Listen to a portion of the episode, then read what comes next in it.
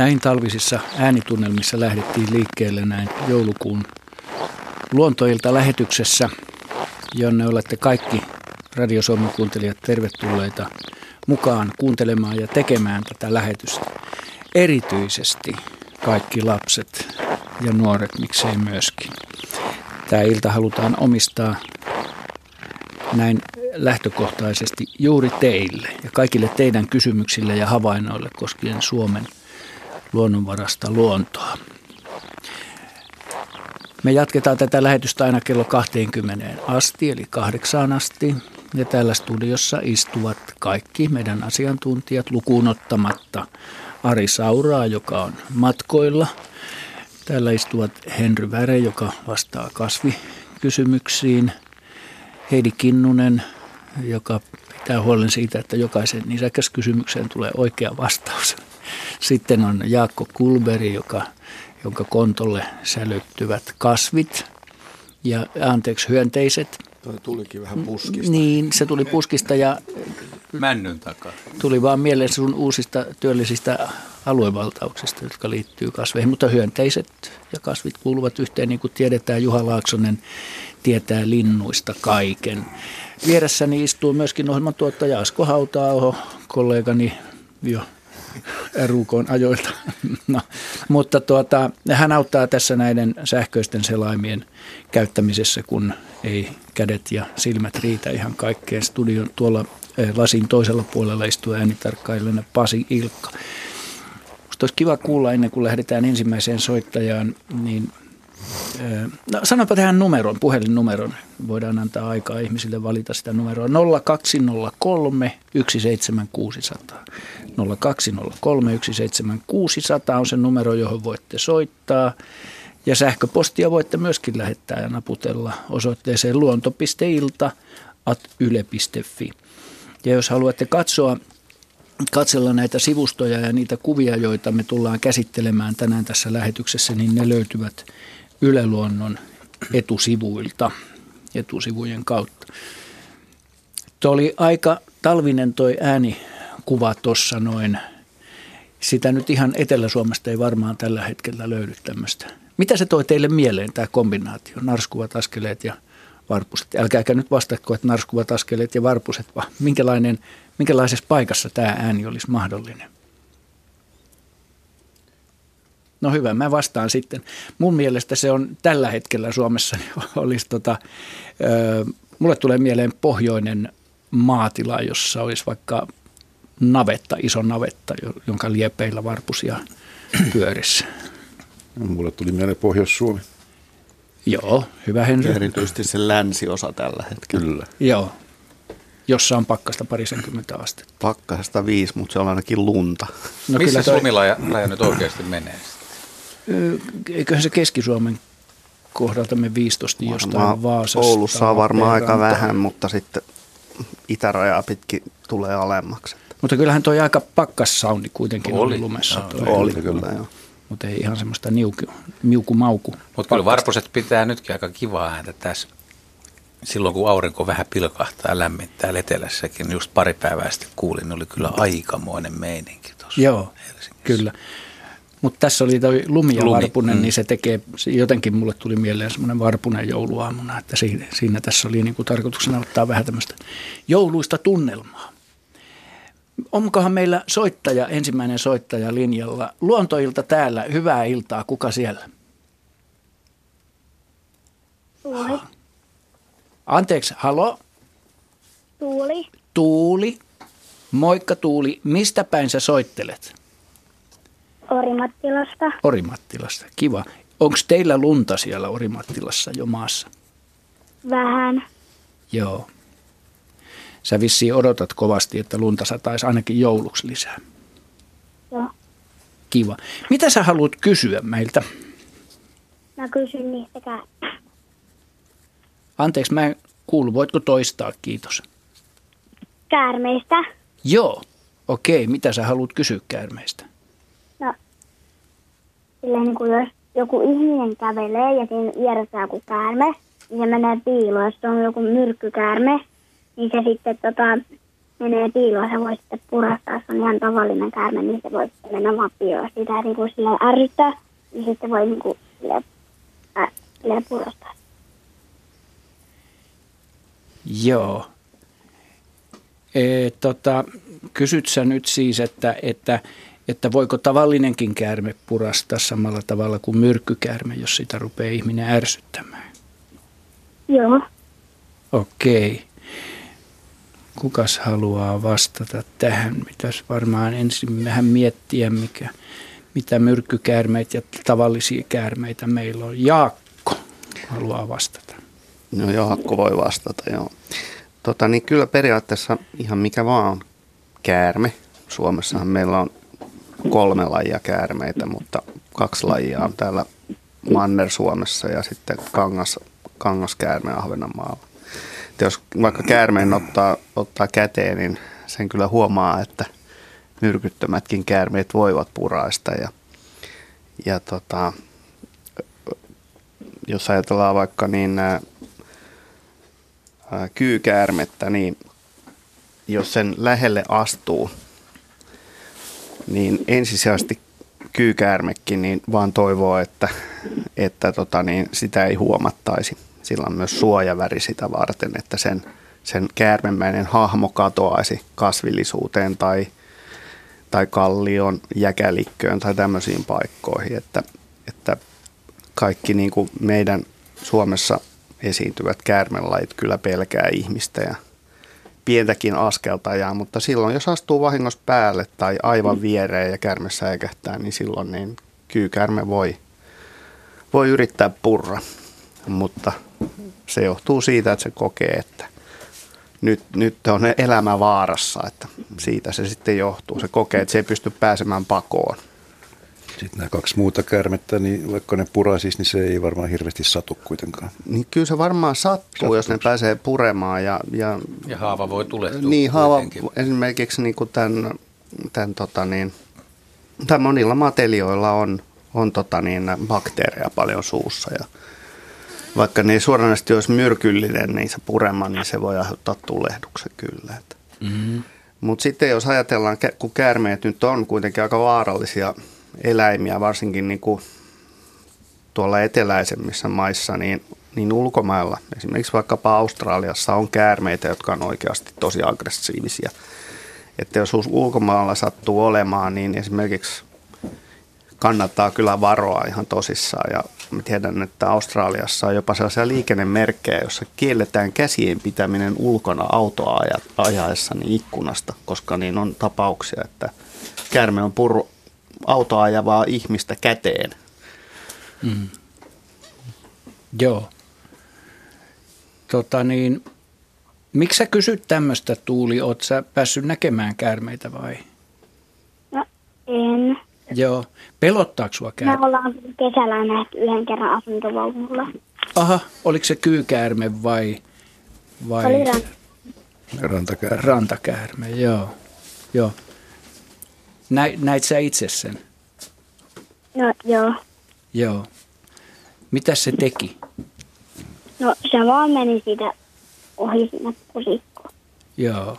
Okei, ja siinä oli ranta lähellä, eikö niin? Joo. Okei. Haluatko sä vielä kysyä jotain kärmeisiin liittyvää vai oliko tämä sun mielestä riittävä vastaus?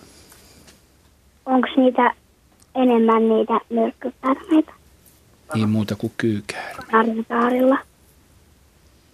Anteeksi, missä? Kanariasaarilta. Kanarian, Kanarian, saarilla, Kanarian saarilla ei ole luontaisia käärmelajeja yhtäkään, mutta siellä on, muistaakseni Teneriffan saarella on... Teneriffalla Karan on yksi, joo. On, siellä on semmoinen niin kuin, semmoinen niin kuin, olikohan se Boa vai Pyyton sukua, mä en nyt muista, mutta joka tapauksessa ne on se on niin kuin tämmöinen harvinainen niin kuin vaalea muoto tai, tai albiinon muoto tämmöisestä käärmeestä ja se on siellä ongelma. Se on niin sanottu vieraslaji ja, ja tota, niin se on aiheuttanut aika, aika paljon paikallisesti ongelmia, kun se syö, syö niitä endeemisiä, eli sille Teneriffan saarelle kotoperäisiä lajeja, semmoisia, joita ei muualla tavata, niin ne ei ollenkaan sopeutunut käärmeeseen tämmöisenä petoeläimenä, niin ne ei osaa sitä oikein varoa. Mm. Juha.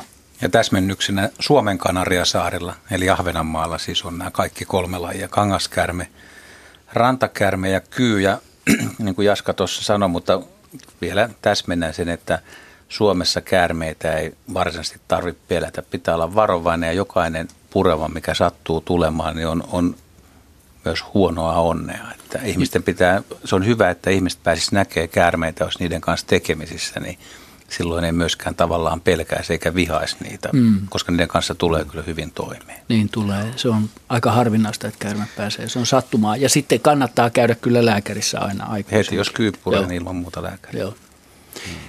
Kiitos soitosta Tuuli ja kivaa joulua. Joo. Moikka. Moi. Moikka. Näin päästiin liikkeelle ennen seuraavaa soittaa. Katsotaan lyhyesti. Tässä on Taneli Lindberg on lähettänyt.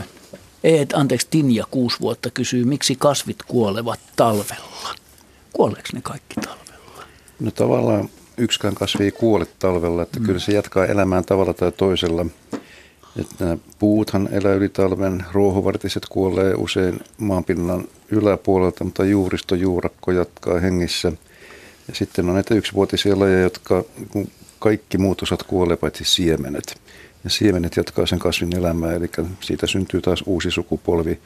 Eli normaalisti luonnossa kasvit eivät kuole laisinkaan, vaan ne talvehtivat meidän leveysasteella jollakin tavalla. Sitten kun kasvi tulee elämänsä päätepisteeseen, kasvitkin kuolevat vanhuuteen kyllä ennen mitä myöhemmin, mutta se onkin sitten luonnollinen juttu. Minkälainen talven pitää olla, jotta kasvit voidaan sanoa, että kuolee sellaisetkin, jotka ei niin kuin normaali lumipeitteisenä talvena kuolisi? Jos pakkaset on tosi kovia väärällä hetkellä, eli kasveilla käy heikko säkä. Pakkaset laskee nopeasti miinus 20 ja alle sen vielä, niin Silloin kun ei ole lunta. Silloin kun ei ole lunta Joo. maassa ja kasvit ei ole vielä asettunut talvilepoon. Mm. Kun kasvi asettuu talvilepoon, niin sen jälkeen sitä ei niin heviöittävä pakkanenkaan. Että Suomen korkeimmat pakkaset, mitä meillä on ollut tuolla jossakin, onko ne nyt Kittilän pokassa tai en enää muista missä päin se on. Niin Sallan naruska. Sallan naruskassa. Niin 50. Yli 50. Yli 50 astetta. Ei ne kasvit kuole siihenkään, kun ovat talveen varautuneet ja lumipeitä. Joo. Hei Henri, se, semmoinen kun viime kesä oli, oli aika kuuma ja kuiva ja noit mäntyjä esimerkiksi tuolla kallioilla, niin Kyllä, oli aika rankat olosuhteet. Mua vaan kiinnostaa, se tämähän kysymys on hyvä myöskin, että mm. milloin, mistä, mistä, mistä sä tiedät, että kasvi on kuollut? Usein oli, ihmiset kysyy sitä. Toi oli hyvä pointti, johon viime kesänä niin moni kasvi kuoli tosiaan kuivuuteen. Ja joillakin kasveilla se ei ole ongelma, jos on lyhytikäinen kasvi, niin kuin yksivuotiset, niin ne jatkaa siemenestä taas elämää. Mutta varsinkin jotkut havupuut, jotkut lehtipuutkin, niin viime vuonna kuuli todella paljon kallioympäristössä. Eli tavallaan kallio palautuu kallioksi. Sekin mm. kuuluu luonnon kiertokulkuun. Kallioiden tuleekin olla avaimia eikä sulkeutua metsäksi. Siellä vesi ei riitä kunnon metsän ylläpitoon kuitenkaan. Joo. Me kiitämme Tinjaa 6V tästä hienosta kasvikysymyksestä ja otetaan seuraava soittaja mukaan tähän lähetykseen. Aronia Kumpula Ylläsjärveltä sieltä Lapista. Hei Aronia. Heippa. No heippa. Teil, heippa. Teillä on siellä talvi jo, eikö niin, ja lunta kunnolla? Joo, aika se, paljonkin. Okei. Okay. Paljonko sitä on siellä? Oot, ootko sä yhtään kattonut? Onko sitä puoli metriä vai metri? No, tällä lailla... Äh, Polviin saakka. Senttiä. Joo, okei. Okay. Mutta hiihtämään sä oot päässyt jo kuitenkin, eikö niin? Niin mä hiihdän omalla pihalla. Joo, oikein kiva. Hyvä juttu. Mitä sä haluat kysyä meiltä? No linnuista, että miten ne nukkuu. Joo, hyvä kysymys. Laaksosen Juha tuossa Joo, se on, se, on, se on tähän vuoden aikaan vielä niin kuin hauska kysymys, kun on talvi ja tulee illaksi aika, aika tuota – viilenee, pakkane saattaa kiristyä ja linnut etsiytyy sitten yöpuulle. Jotkut menee oksalle, jotkut menee koloon. Kololinnut saa vähän lämpöisemmän yösijan kuin nämä, jotka yöpyy avoimella paikalla, mutta se, se nukkuminen ei ole ihan samanlaista unta kuin meillä ihmisillä, että jos lintu jää, se se ei yleensä istu, vaan se seisoo. Sitä kutsutaan seisomiseksi. Se ottaa sitä oksalta hyvän paikan ja sen jalat lukkiutuu aika hyvin kiinni siihen oksaan ja sitten se vaipuu semmoiseen unta muistuttavaan tilaa, joka ei, ei ole kyllä ihan samanlaista unta kuin meillä ihmisillä. Ja on siinä, ja samalla sen ruumiin toiminnot, se, se säästää energiaa ja kyllä osa linnuista havahtuu aika helposti, mutta sitten esimerkiksi talitiainen ja, ja sinitiainen, niin kun niitä on käyty katsomassa pöntössä, niin kyllä ne on aika, aika hyvässä horteessa siellä. Meinaat nyt varsinkin talvipakkasilla, no, jolloin ne laskee sitä lämpötilaa. lämpötilaa ja lapintiainen mm. ja nämä kaikkein karuimmissa olosuhteissa elävät lajit. Niin, että tässä on, tässä on hyvä vinkki kaikille kuuntelijoille, että pöntöt on tärkeitä ei ainoastaan pesimäaikaa, vaan myöskin talvella monelle lintulajille. Ne saa sieltä suojaa yöllä nukku, nukkumista varten sekä tuulilta, pakkasilta, mutta myöskin pedoilta, että pönttöjä vaan. Koskaan ei ole huono aika laittaa pönttöjä, että talvellakin voi pöntöttää metsää. Onko teillä lintujen ruokintapaikkaa, Ronia, siellä? On. Mitäs lintuja teillä käy siinä syömässä? No meillä käy punatulkkuja ja sitten talitiainen ja vaikka sellaisia aika monta lintuja. Joo. Mitäs ruokaa te annatte niille? Piemeniä ja pähkinöitä ja sitten niitä talipalloja. Hyvä. Oikein hyvä. Eikö, niitä, eikö niitä olekin kiva katella, kun ne käy touhuamassa siinä valossa aikaa? Joo. Mm. Meillä on asunut helmipöllö kanssa tuossa isossa pöntössä. Oho. Helmipöllö. Se taas nukkuu sitten enemmän päivisi. Se on enemmän yöaktiivia, saalistaa öisiä liikkuu. Eikö se ole aika jännä, että tuota, osa linnuista on liikkeellä valosaan aikaa ja osa on sitten töiseen aikaa. Että. Oletko kuullut se helmipöllö ääntä?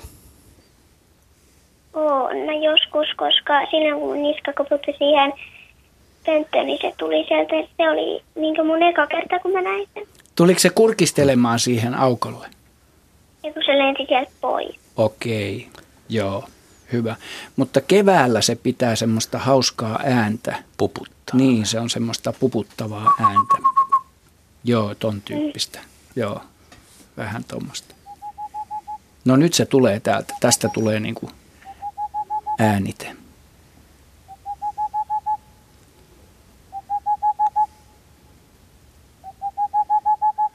Oot sä Aronia kuullut tämmöistä ääntä sen pitävän? Mä, mä kuulen sen yleensä, kun mä oon illalla ulkona, niin mä kuulen tuollaisen äänen, minkä, minkä melkein joka ilta. Okei, no se on sitten joo. Se on laulu just- tuulella sitten. Niin, onko se nyt laulanut syksylläkin? On se. Joo, yleensä se laulaa kyllä kevätpuolella, mutta sehän on kivaa. Kiva, kun soitit Aronia ja sano isälle ja äidille terveisiä ja toivotetaan sulle kaikki täältä hyvää joulua. Sama teille. Kiitos. Moikka. Moi. Heippa. Joo, se tuli pohjoisesta Ylläsjärveltä se soitto. Ja otetaan seuraava soittaja vaan mukaan. Ulvilasta meille soittaa Hertta Laisi. Luontoilta täällä, moi Hertta. Moi. Mitä sä haluat meiltä kysyä? Että minkä takia puussa vaihtuu lehtien värit. Hetkinen, vo, tota, tänne kuuluu pikkusen huonosti tuossa linjoilla. Joo, tota niin, se kuuluu pikkusen huonosti, mutta mm, jos sä voit toistaa sen, niin olisi kiva, kiitos. Että miksi tota... Taisi No mennä. taisi mennä. Puussa Joo, vaihtui mut lehtien minkä, värit. minkä takia puissa vaihtuu Joo. lehtien väri? No jos te saitte tuolla kysymyksen mm. kiinni, niin, niin, niin mä vastaan tuohon kuitenkin, vaikka linjat, yhteydet katkeskin, Joo. niin, niin varmaan siellä kuullaan ihan hyvin siitä huolimatta. Joo, Niin syksyllä, kun talvi rupeaa pikkuhiljaa lähestymään, niin puut, niin ne asettuu pikkuhiljaa niin kuin talvilepoon. Ja siinä vaiheessa niin puista, lehtipuista, niin tuo lehtivihreä siirtyy runkoon ja oksistoon. Ja silloin se vihreä väri häviää niistä lehdistä ja kasvin muut väriaineet, jotka on siellä koko ajan mukana, niin ne tulee nyt näkyviin. On keltaista ja punaista yleisimmin. Että siellä on erilaisia yhdistetä hyvinkin paljon, mutta se värimuuttuminen johtuu ennen kaikkea siitä, että se vihreä, lehtivihreä häviää näkö, näköiseltä. Ja lopulta sitten nämä muutkin väriaineet hajoaa tai otetaan talteen ja siinä vaiheessa lehdet sitten alkaa varisemaan. Näin meillä on Hertakin kuulemma takaisin täällä linjoilla. Kuulitko Herta tämän vastauksen? Joo. Hyvä. Minkälaiset, minkä väriset puut syksyllä? Tykkääksä niistä värillisistä puista? Tykkään. Mikä on sun suosikkipuu? Tai minkä Mm. värinen? No varmaan ehkä keltainen. Mm. Se on koivu sitten. Niin. Ja haapa. Koivun Koivu ja, haa, koivu ja Koivu ja haapa. Että haapa. tänä vuonnahan ainakin täällä Etelä-Suomessa oli erittäin komea ruska, että oli varmaan tuo kesän kuivuus ja sopivat lämpötilat tuosta kasvukauden loppupuolella alkusyksystä, niin oli todella hieno ruska, eikä ollut tämmöistä niin sanottua ruosteruskaa, eli koivuhan menee usein ruskeaksi ruostesienten takia, mutta tämän vuoden ruska oli kyllä yksi hienommista, mitä mä muistan. Eikö haapa se voi olla keltainen tai punainen? Se, voi olla aika yllättävää, että mikä Se tulee. Kumpi vaan, joo. Mm. Mutta keltainen haapa ainakin tuolla meidän päin tänä vuonna, tänä vuonna ruletti. Mä en koskaan pitäisi seurata samoja yksilöitä tai klooneja, että voiko sama klooni tai yksi sama haapa, niin voiko se olla jommin kummin vai onko se aina jompaa kumpaa. Juha Mä, näyttää tuolla mä olevan väittäisin, sitä mieltä. se on aina saman värinen. Ja Juha on varmaan seurannut jotakin haapa herkeämättä, niin hän on ennättänyt Nyt kun täytyy myöntää, kyllä kun sä esität tuon kysymyksen, niin onko mä vähän turha itse varma, ei se ehkä pidäkään paikkaansa. Mutta mä oon ajatellut, että ne on aina niin kuin, Samanvärisiä. niin. niin no, mitä te mieltä no, olette? mu- Mä tukisin vähän tuota käsitystä. Jaska. Mun mielestä Tätä, tätä pitäisi seurata. niin pitäisi. Niin.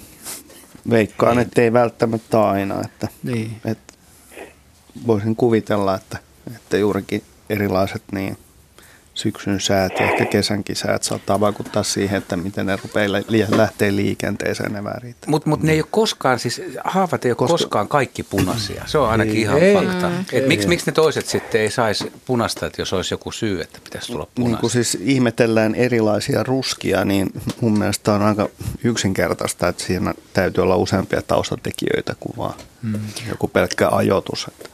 Ja jos saa Henryltä kysyä, niin onko, onko totta se, mitä minä olen ollut huomaavina, niin että katulampun kohdalla niin osa puusta mm, muuttuu keltaiseksi nopeammin kuin toinen. Kyllä se valon määrä siinä vaikuttaa noinkin lyhyellä etäisyydellä, että kotolampujen valon voimakkuus ei kuitenkaan niin kova.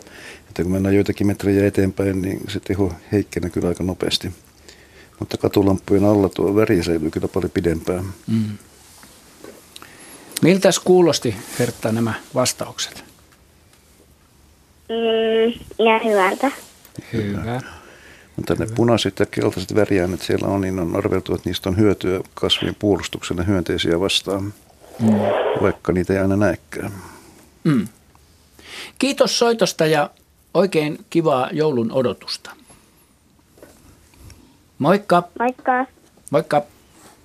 Pitäisikö tuossa Henry vielä kertoa toi tervaleppä, joka ei vaivaudu tulemaan ruskaan No koskaan? otetaan tervaleppäkin. Tervaleppä on tämän, niin kuin, meidän puuston tämmöinen luksuselämää viettävä kaksi puulajia, tervaleppä ja harmaa leppä. Että niillä on tämmöisiä ty- typpejä sitovia bakteereja juuristossa, eli niiden ei tarvitse välittää siitä, vaikka se typpi lisää vuosittain häviääkin sinne varisivien lehtien mukana, koska ne bakteerit tekee aina lisää typpeä. Muilla meidän puilla ei tätä etua ole, niin niitä otetaan se typpiyhdiste talteen, mitä vi- lehtivihreissä on hyvinkin paljon. Pensaista niin tyrnillä on myöskin typensitoja bakteereja, niin nekin on vihreitä hyvin pitkään syksyisin. Joo. No niin, kello lähestyy puolta seitsemää. Tämä on saanut kivan lähdön, kivasti soittajia. Otetaan seuraava soittaja tästä näin heti mukaan lähe, lähetykseen Sipoosta. Meille soittaa Santeri. Heippa Santeri, oletko siellä luontoilta täällä? Joo, moi. Mä oon täällä. Moi, hyvä, että olet siellä. Mitä haluat Santeri kysyä? No, mulla on semmoinen kysymys, että mikä on Suomen harvinaisin eläin? Aiku hieno kysymys. Mistä sä keksitkin, Santeri, näin hienon kysymyksen? En mä tiedä. Mm. Me oltiin mun äitin kanssa autossa ja sitten se näki tän, niin tuli heti mieleen tämmöinen. Joo. Hmm. Joo, jos Suomi on aika pitkä maa. Hmm. Meillä on, meillä on sellaisia eläinlajeja, jotka silloin tällöin esimerkiksi, mä mietin nyt vaan tätä harvinaisuutta, jos sitä niin kuin määritellään, niin äm, täällä on lajeja, jotka satunnaisesti pesii esimerkiksi mm. Suomessa, niin jos se otettaisiin joksikun mittapuuksi, niin silloin kysymyksessä voisi olla mun mielestä – Esimerkiksi ihan pohjoisimmassa niin, no, pohjoisessa, jos nisäkkäistä puhutaan. Aivan, niin, mutta tätä ei sitten Sipoossa näe. Niin. Et, et pohjoissa voisi olla naali, Joo. mutta sitten sit meillä on näitä hävinneitä, on vesikko ja tammihiiri, mm. jota ehkä ihan älyttömän hyvällä tuurella joskus kuitenkin sitten, jos niitä sittenkin olisi vielä jossain jäljellä. Niin. Eli että niitä voi Saimaa norppa on kovin harvinainen. Niitä Joo. on rajallinen määrä, mutta tietysti jos niitä lähtee tonne et kun meillä on 300 norppaa siellä tai reilukin 300, niin jos me lähdetään niitä etsiä sieltä Saimaalta, niin kyllä ne voi sieltä löytääkin. Mutta jos sanotaan, mikä näistä sitten valikoida, me voidaan tässä vähän haarukoida. Mites linnuissa, no, olisiko tunturihaukka aika? Tunturihaukka on harvinainen, mutta sitten on, sit on runsaasti semmoisia lajeja, jotka ei välttämättä joka vuosi pesi ollenkaan, niin. mutta pesi välillä. Yksi, mitä kuitenkin monet ihmiset arvostaa, on tunturipöllö. Ja silloin Joo. on monta vuotta, ettei se ei pesi, mutta silloin tällöin hyvinä myyrävuosina Lapissa pesi. Että tavallaan se on harvinainen pesimälintu, mutta niitä voi kyllä, ja joka vuosi niitä nähdään.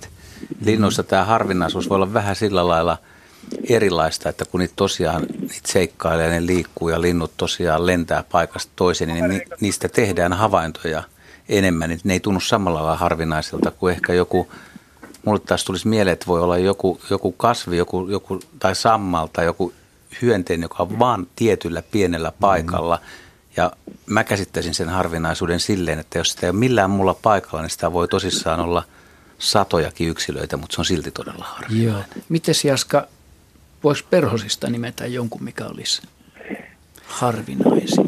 No hyönteisessä on tietysti se, että, että hyönteisten, nyt, nyt kun on ilmasto hieman lämmennyt Suomessa, niin meillä on tullut paljon, paljon tota uusia lajeja, jotka tietysti on aluksi harvinaisia, mutta jos ajattelee jotain sellaista lajia, että joka on niin kuin, ei ole ihan näin suhdanne herkkä, että joku sellainen laji, joka olisi harvinainen ja esiintynyt, että me tiedetään, että se on pitkään esiintynyt Suomessa ja esiintyy vieläkin, niin, niin ää,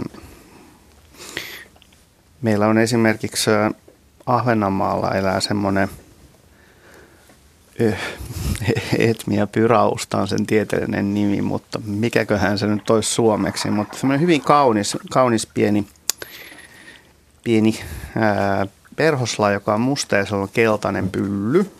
Ja se elää tuolla, tolla, tota, ja se on varoitusväri, se on luultavasti hyvin pahanmakuinen ja se elää keltaengelmällä ja – se on ja siis kasvi. Niin. Se on, joo, se on, se on leinikkien sukuinen kasvi. Mm.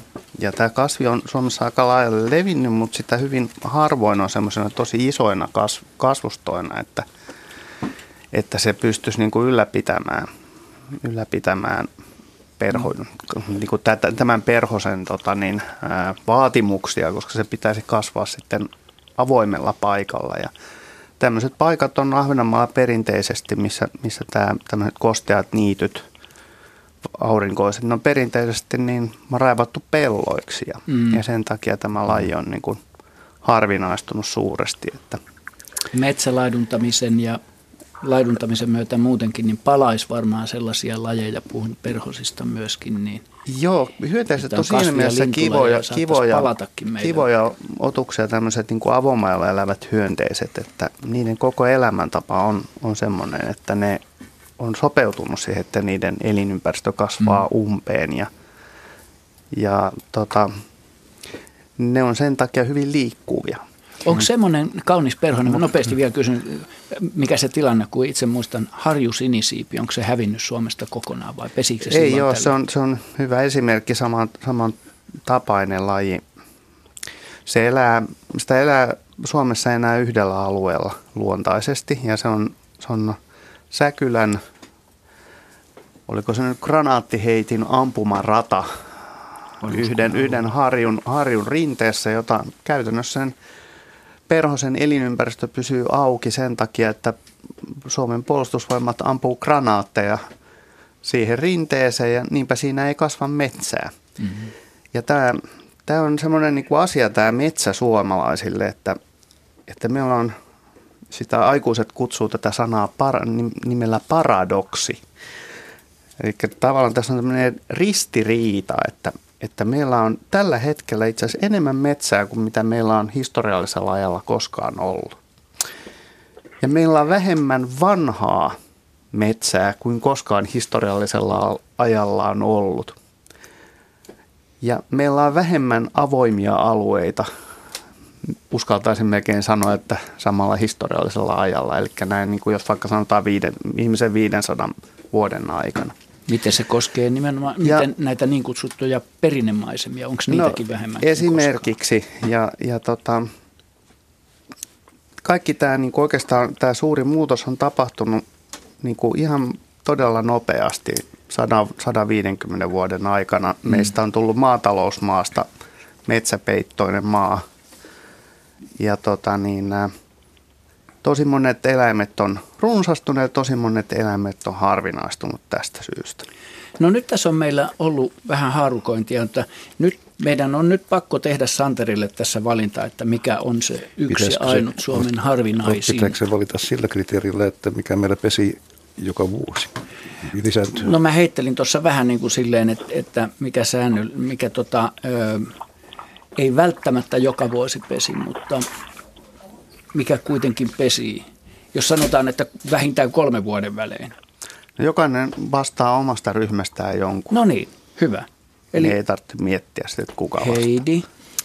Ja nyt tässä on nyt eläimestä oli kysymys. Niin, nisäkäs. No, nisäkäs puolelta naalinpesintää meillä ei ollut niin pitkään aikaa, että jätän naalin ulos sitten niin harvinaisena.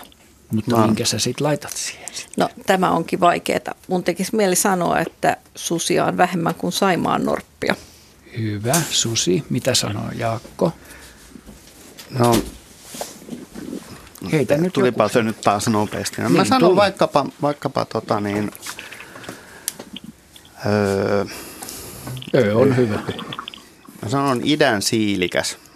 Se on, tota, se niin, suuri, suuri oranssivärinen perhonen. Ja se on kaunis. Se, se on, on kaunis. kaunis. Sitten, se on, tiedetään, että se on pitkään Suomessa elänyt ja tällä hetkellä tiedetään yksi paikka, missä sitä selkeästi on ainakin pari yksilöä ollut. Ja. Juha, mikäs linnuista on harvinaisin? No, tämmöisiä siis harvinaisia pesijöitä on pussitiainen, tunturikiuru, pikkusirri, rantakurvi, lampiviklo. No yksi. yksi Ota nyt vaan mustapää taas, kun pitää Ei. valita joku. Sanotaan, että se, semmoinen, mikä on aika vielä huonosti tunnettu ja Lapissa, niin vaikeasti arvioitava, niin kyllä pesimälajana niin pikkusirri on aika mielenkiintoinen. Se on harvinainen pesimälaji. Siitä on ihan muutama pesimähavainto, mutta se voi pesiä no niin. Nyt sulla on 10 sekuntia aikaa miettiä ja sen aikana sanot, mikä on Pikku harvinaisin lintu. sirri. Hyvä. Eli naali, ei, ei. Ei, ei na, na, naali hylättiin. Naali hylättiin. Naali, Susi. Naali. Susi, idän siilikäs ja pikkusirri. Miltä tämä vastaus, Santeri, kuulosti? Saiko tästä mitään tolkkua? No kyllä mä aika hyvin sain. Harvinaisuus on suhteellista. Hyvä. Hyvä kysymys. Aiheuttaa keskustelua. Oikein hieno kysymys. Jos, kasvi, jos kasvissa oltaisiin kysytty, niin se on valkopärskä juuri. Joo. Minkä näköinen se, semmoinen? Se on, se on. Utsjoella sellainen komea kasvi, puolitoista metriä korkea. Joo. Sanoit se pärskä vai pärstä? Pärskä. Ei, pärskä. Se, ei vielä kattonut sinun yhtä. Ja se on vielä siinä mielessä hyvä valinta, koska niin tämä kyseinen kasvi, niin se ei kasvakaan missään ihan helpossa paikassa, vaan Joo. sitä joutuu tekemään töitä, jos aikoo nähdä tehdä sen. päivätyö. No niin, pojat. Miten se Morkonlandetin kadonnut kämmekkä? No niin, se on kadonnut. Sitä ei enää. Se on löytynyt toisaalta nyt paikalta. Jo, pojat. Hei, nyt, nyt vastaus on Santerille annettu ja me käyttäydytään nyt kunnolla. Ja kiitetään Santeri, kiitos tästä oikein kivasta kysymyksestä. Ja, ja. ja kivaa joulun odotusta. Joo, kiitos. Kiitti, moikka. Moikka. Tähän väliin otetaan sähköinen viesti, joka on tullut äm, täällä Unto Sipilä 6 anteeksi Urho Sipilä, kuusivuotias Vantaalla, ää, haluaisi kysyä kysymyksen, mutta sisu meni kaulaan soittaessa. Laitamme siis kysymyksen viestille ja se menee näin. Kumpi on painavampi, auto vai norsu? Kiitos hyvästä ohjelmasta. Esim. Käärmeillan aiheet ovat puhututtaneet paljon pitkin syksyä ja kesää. Se onkin hyvä, että käärmeistä puhutaan, mutta kumpi on painavampi? Norsu vai auto? Nyt pitää kalibroida norsut ja autot. No ja savan, joo. miten Nyt savanin täytyy sanoa, että- Otetaan henkilöauto että- nyt kä- käsittelyyn. Joo. Ja Kansanauto vai? En, en, en ole norsuja käynyt puntaroimassa, mutta sen verran olen lukenut kirjoja, että tiedän, että norsu voi painaa 4000 kiloa ja Savannin pikkasen enemmänkin. enemmänkin. Niin. Joo. Että, mm, Mun henkilön auto painaa 1500 kiloa. Mutta ilman sinua. Paina, et no, meneekö alle voittaa auton. Mm. Ilman selässä. aika kovia juttuja tulee nyt. Maailmassa on aika paljon nisäkäslajeja, jotka Mut painaa enemmän kuin auto. Ja Joo, tietysti joo. suurimmat painaa enemmän kuin mikään auto. Että ei Niin, no tietysti osa näistä elää meressä. Puhutaanko valaista? Niin valas painaa aika paljon. Joo. Ei varmaan yhtään kaaraa löydy, joka pesisi sen ty- tyhjä painossa. Mutta henkilöautoista ei tuommoista yli 4000 kilosta juurikaan löydy. Kuinka tota, kevyt henkilöauto voi olla Suomessa? Jos verrataan Alle tuhat kiloa. Alle tuhat kiloa. Si- si- paljon Suomen painavin hirvi on aikoinaan painanut? Onko mennyt 800 Ja rikki? Fiat, Fiat 600. Mä Mietin vain, että voisiko niinku kaikkein painavin hirvi olla Pikku Fiatin painoinen. niin, mikä on siinä mielenkiintoisempi ehkä koko, koko maailma. Ainakin No, ne voisi lähestyä no, toisiaan. mä- Välillä se on kolarin jälkeen siltä näyttää. Hiljaa. Pienimmät henkilöautot painaa siinä 500-600 kiloa Onko näin? merkistä riippumatta. Joo, kyllä. Se se Fiat 600. Ei, se on Citroen. Sehän on No 600 silloin- kiloa. Kaksi- Silloin on iso hirvi, Hirvi, sonni, niin. niin. on, Ja rättisitikka. voi olla painavampi kuin Kyllä näin. Mutta meillä ei enää ole sellaista kuin Trabant, joka oli muovia ja faneeria. Ja se painoi Ei se ollut edes 34 kiloa. muovia. Ei, se oli ei. pakeliitti. Se oli pakeliittia, joo, plastikpudingi. No mutta kuitenkin lopputulema on se varmaan, että, että kyllä norsu on painavampi, jos savanninorsusta puhutaan, kuin henkilöauto. Näin juuri. Ei Ja, ja ihan reilusti. Joo, no niin. No, sitten meillä on seuraava soittaja siellä varmaankin linjoilla. Me pahoittelemme, äh, minä ainakin, että olet joutunut odottamaan. Maija Tammisto Porista pitäisi olla siellä. Oletko siellä, Maija? Joo. Kiva juttu täällä luontoilta. Mitäs haluat kysyä meiltä? Meillä on paljon muurahaispesiä, niin miten ne muurahaiset pääsee oikeisiin pesiin? Jaa, miten ne pääsee oikeisiin? Miten ne löytää niin kuin oikeisiin pesiin? Sitäkö sä Joo. kysyt? Joo, justiin niin. Jos on paljon murhaispesiä, niin siinä onkin varmaan valikoimista. No kyllä ihmisen olisi vaikea tietää, että minne se muurahaisen vie, mihin pesään. Eikö ne on, Jaska, jos ne, jos ne pesät on kekopesiä ja niitä on, niillä on verkosto siinä välissä, niin nehän kulkee niiden välillä siellä. Onko niistä joku joillekin muurahaisille, ainakin kuningattarille voisi kuvitella, no. että on se pesä. Mä voisin vastata vaikka tällä, että hyönteiset, hyönteiset tota suunnistaa käyttäen hyväkseen sisäistä kelloa. Ne, ne tietää, mitä tavallaan, mikä aika on, ja sitten ne käyttää tätä tietoa hyväkseen ää, suhteessa auringon sijaintiin. Ja, ja tällä tavalla ne niin kuin tietää, että mihin suuntaan ne on menossa. Mutta muurahaisilla on vielä sitten semmoinen näppärä juttu, että koko ajan kun muurahais, jokainen muurahainen jättää hajujäljen jälkeensä ja, ja muurahaiset pystyy tunnistamaan tästä haja, hajujäljestä, että mihin suuntaan se on mennyt, tämä edellinen, ja kuuluuko se hänen omaan pesäkuntaansa vai ei. Jos lajiin ja samaan pesään vai, vai ei. Ja tota niin, tämä jo kertookin aika paljon siitä, että miten homma toimii, että, että muurahainen voi lähteä kävelylle pois niin kuin ihan uusille alueille ja sitten se voi tulla oman hajun jälkeen pitkin takaisin. Et Eli näin että- se homma toimii yksinkertaisuudessa, et, mutta niillä on sitten ihan samaisia ongelmia kuin ihmiselläkin, että välillä voi mennä vähän heikommin kaikesta huolimatta. Mitäs jos se hajujälki Ja jostain syystä kesken voi- sen polun niin häviää? Niin, tai jos se putoaa vaikkapa, se on ensin kivennyt mäntyyn ja Niin. murhaa se elopaino, kun ei järin suuri ole ja tuulevirettäkin saattaa aina välillä olla, niin, niin sitten se joutuu vähän arpomaan sitten sen niin kuin sisäisen kellonsa ja, ja tota auringon sijainnin kanssa, mutta aika todennäköistä kuitenkin on, että kun se lähtee siitä hortoilemaan melkein mihin suuntaan tahansa, niin kohta se tulee oman, pesä, oman pesäänsä kuuluvien murhaisten reitille ja sitten se, että ahaa, että tästähän pääseekin himaan. Mulla heräsi tästä semmoinen kysymys, saanko Maija kysyä tuolta Jaskalta vielä, että, että tota, kuinka kauan se muurahainen jaksaa yksin, jos se eksyy esimerkiksi niiltä poluilta tai pesältä, niin onko mitään tutkimusta, kuinka kauan muurahainen selviää yksin? No yksi. Mä veikkaisin, että useimmilla hyönteisillä niin moottorit käy useamman päivän kyllä. Niin. Ellei ole aivan epämuurahaismaiset olosuhteet. Niin. Ja tota, niin. Niin, Eli... ne, ne, voi, ne varmaan niin jotkut yksilöt saattaa käydä satojen metrien päässä saman mm. päivän aikana. Että ne on aika virkeitä tyyppejä kävelemään. Mutta tässä tarinassa on vähän hurjempikin puoli. Ja mm. se, että jos eksyy tai ylittää väärän kalle ja joutuu toisen yhteiskunnan niin. puolelle, niin siellä ei ole enää kaverit välttämättä mm. vastassa, mm. että siinä voi käydä heikosti. Niin. Joo, nämä kyllä yleensä osaa myöskin sitten varoa, kun niitä hajujälkiä rupeaa tulemaan. Että eläimet on itse asiassa aika, monet eläimet on aika tarkkoja näistä, näistä niin kuin reviireistä, että toisin kuin ihmiset, niin eläimet yleensä pyrkii niin kuin kunnioittamaan tämmöisiä niin kuin alueen rajoja. Se, niin mitä kuin. Juha sanoi, niin auttaa suunnistamisessa 180 astetta ja nopeasti. Joo. E, tota, Maija, jos sä oot vielä siellä, niin tota, tykkäät sä muurahaisista? Joo. Eikö se ole kiva katsella niiden puuhasteluja? Joo. On, onko vanhemmat joskus kertonut jotain muurahaisten ja ahkeruudesta? Ei. Ei vai, okei. Okay. No Hyvä. ei sit mitään. Hyvä. Terveisiä. Kiva kun soitit Maija ja toivotetaan sulle myöskin oikein kivaa joulua.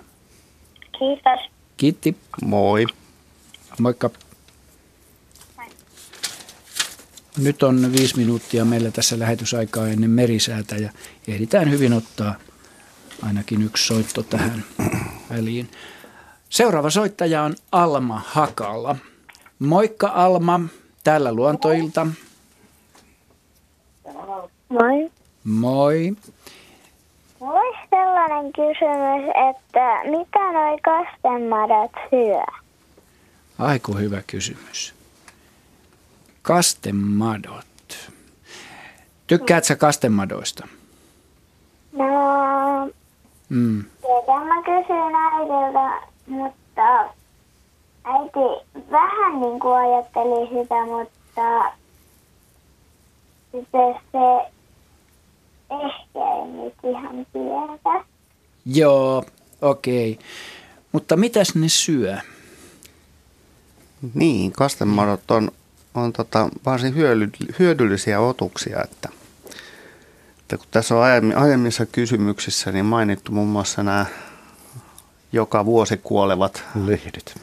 kasvit ja, ja niiden jäännökset, lehdet ja muut, niin ne joutuu tuonne maan, maan pinnalle ja jostain syystä niin vaikka ne jätettäisiin haravoimattakin, niin niitä on aika vähän jäljellä sitten seuraavana keväänä riippuu tietysti vähän metsästä tai paikasta, mutta, mutta esimerkiksi nurmikoilla ja, ja salaisuus on tämä, että muun muassa kastemadot, niin erilaisten ää, ää, maaperän bakteerien ja, ja muiden pikkueläimen ohella, niin syö nämä lehdet tässä niin kuin syksyn ja kevään välillä tai alkukesään mennessä melkeinpä kaikki niin kuin tämmöiset nurmella olevat lehdet.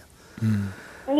Ja kaste, kastemadot syö näiden lehtien lisäksi, ne saattaa syödä ihan niin kuin tällaista, joka meistä näyttäisi, että se on multaa jo.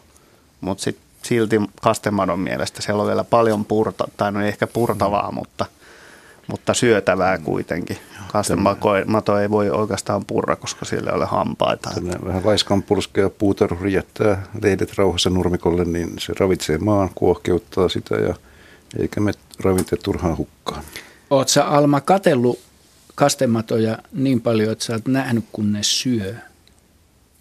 En, mutta mä oon vaan nähnyt sellaisen aivan tosi pitkän sellaisen kastemadon kerran. Joo, se on syönyt varmaan paljon sitten lehtiä. Kastematojen niin ääniä voi kuulla, kuulla tota, niin kun on semmoinen, varsinkin keväällä, niin on jossain vähän lehtomaisessa paikassa, on pikkasen kostea ilma ja sitten saattaa joinakin iltoina kuulla, kuinka niin kuin joka puolelta kuuluu kummallista niin kuin, vähän niin kuin pientä kahinaa ja rutinaa. Ja, ja no siellä voi olla muitakin otuksia, voi olla kastematoja saalistavia maakiitejäisiä, mutta ne on, kastemadot viimeistelee siellä, siellä tota niin, edellisvuotisia lehtiä. Niilläkin on varmaan nälkä, nälkä tota niin, pitkän talven jälkeen. Joo. Ja kuivien lehtien rapina kuuluu hyvin. Sillä perusteellahan esimerkiksi rastaat, jotka syö niitä, niin löytää kastematoja jopa maan alta, kun ne kuuntelee sitä. Joo, ja sen, sen näkee tosi kivasti, että jos katselee, kun rastas liikkuu nurmikolla, niin se kääntelee päätään. Joo. Ja silloin se pystyy niin kuin paremmin päättelemään, että mistä se ääni tarkkaan ollen tulee. Joo. Tämmöinen vastaus, Alma. Miltäs kuulosti? Hyvältä. Hyvä juttu. Kiitos soitosta ja me toivotetaan kaikki sullekin oikein kivaa jouluodotusta. Yle. Radio Suomi. Nyt Aleksi Oulusta pääsee ääneen. Moi Aleksi. Ei, Hei. Onko teillä Oulussa lunta jo? on täällä. Kiva juttu. Oletko päässyt jo luistelemaan ja hiihtämään?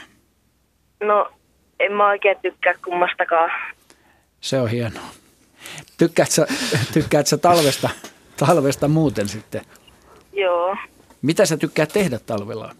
mä laskettelen. Mahtavaa. Se onkin kivaa. No, mitä sä, se Oulussa? niin, onko pit, onks pitkä matka mäkeen sulla? Ruskon, No, ruskon rukalle on kolme tuntia. Rukalle? Ja- Joo, joo, se onkin siinä Kuusamossa. ja ruskan kautta Joo. paikkoja lähellä. Tykkäätkö sä tota laudalla vai suksilla laskea? No mä lasken suksilla. Hyvä juttu. Mä olen samaa mieltä, kannattaa laskea. Jos ihmisellä on kaksi vapaata jalkaa, sitä kannattaa sitoa yhteen lautaan kiinni. Mitä haluat Mm. kysyä, Aleksi? No, että kauanko etanat elää? Saanko kysyä ennen kuin vastausta tulee, että, että mistä sä keksit tämmöistä kysyä? Oletko seurannut etanoita? No, kyllä mä pienempänä niitä keräilin ämpäriä, pisti niitä meidän terassin alle. Ja Joo. sit mä ihmettelin, kun ne kaikki oli hävinnyt sieltä parin päivän päästä. Joo. Okei, hyvä kysymys. Kukas ottaa vastatakseen? Mä voin taas ruveta runoilemaan musta tuntuu meiningillä. No pitäisikö aloittaa kuitenkin nilviäistä yleensä ja siitä, että, että kun ne kuuluu nilviäisten ryhmään. Eikö se ole vähän turha iso laajennus tähän? Siis mustekalosta lähtien. vai? No ei, Saattaa olla, ei, mutta mä, mä- annan teille reunaehdon. Meillä on haluaisin aika pitkä. tiputtaa Teillä on kaksi minuuttia 50 sekuntia aikaa vastata. No niin, tähän. puhutaan nyt vaan niinku etanoista ja kotiloista. Ää, ainakin niin sen meillä kotimaista laista Viinimäki kotilo, joka on siis, ei nyt varsinainen etana, mutta kuitenkin sama jengi, niin siitä tiedetään, että ne voi elää hyvinkin, hyvinkin pitkään, varmaan parisenkymmentäkin vuotta. Ja, ja tota, sitten suurikokoiset etanalajit, esimerkiksi ukkoetana, niin useita vuosia. En ihmettelisi, vaikka menisi kymmeneenkin vuoteen. Että, että ne ihan, ihan niin kuin lyhytikäisiä on. Ja Okei. Sitten toisaalta niin kuin tää, nämä siruetanat, joita meillä tavataan puutarhoissa, jotka on siis kotoisin Espanjasta ja Ranskasta vähän riippuen lajista, niin, niin tota, niistä tulee aika jötkäleitä yhdessä vuodessa. Ne ei pysty ne aikuiset talvehtiin Suomessa. Eli kaikki ne, jos olet joskus niitä kumilelun kokoisia ja näköisiä etanoita nähnyt, niin, niin ne on niinku tämä, aina sen vuoden lapsia. Ja, ja ne itse asiassa niinku selviytyy, selviytyy Suomen luonnossa niin, että niiden munat onnistuu talvehtimaan, vaikka nämä aikuiset yksilöt ja, ja keskenkasvuset niin kuolee ainakin Oulun leveysasteilla, että missä vaan tulee kunnon pakkaset, niin kaikki menee. Mutta, mutta tämä on niinku tämä maksimipuolen suoritukset ja, ja varmaan lyhytikäisimmät on sitten sellaista vuotta ja Kohta. kahta. Niin. Ja eikö näihin liity sama ominaisuus kuin esimerkiksi kaloihin, että ne ö, etenkin nämä kuorelliset lajit kasvavat koko ajan lisää? Et koko elämänsä ne kasvaa, ei ehkä nopeasti. Nopein kasvuvaihe voi olla silloin nuorena, mutta sitten vanhanakin vielä kasvaa vähän. Joo, kyllä näin, tämä pitää paikkansa. Ja kuorettomat etanot on usein parivuotisia. Joo. Miltä se Aleksi kuulosti vastaus? Hyvältä. Mahtavaa. Jee. Jee. Tota niin, me kiitetään sua soitosta ja toivotetaan sille Oulun suunnalle oikein lumista ja rauhallista joulua. Kiitos samaa. Kiitti. Moi. Moikka. Moi. Moikka. Voidaanko me kuitenkin saa mainoslaulu sanoa, että ne jokihelmisimpukat voivat elää vaikka sata vuotta? Kyllä vielä tämä, tämä sopii Siis on oikein. tullut jotain Pari sataakin. Niin, Nyt kun tuli näitä ennätyksiä, Joo, todellisia niin. ennätyksiä, joo. Hyvä. Radio Suomi. Meille on lähettänyt ö, sähköpostia viestiä Elmo Pahnanen, seitsemän vuotta. Ö, tällaisen tekstin loppukesästä tallensin tällaisen ääninäytteen, kun meidän pihalla oli monena iltana pimeässä tämmöinen ääni. En saanut ihan sitä ihmeellisintä ääntä nauhalle. Se oli semmoinen melkein kirkuva itkunen ääni. Mikä tämä on?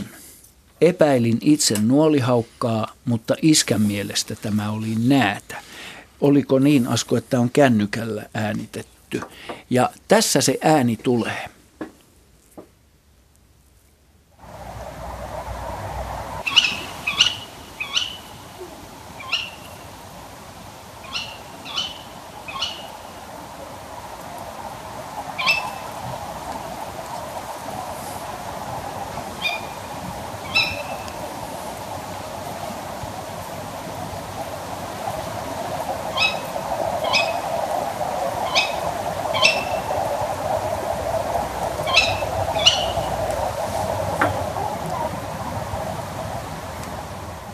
Eli tämmöistä ääntä loppukesästä monena iltana pimeässä. Mikähän se voisi... Laji, laji on lehtopöllö. Naaras. Vai?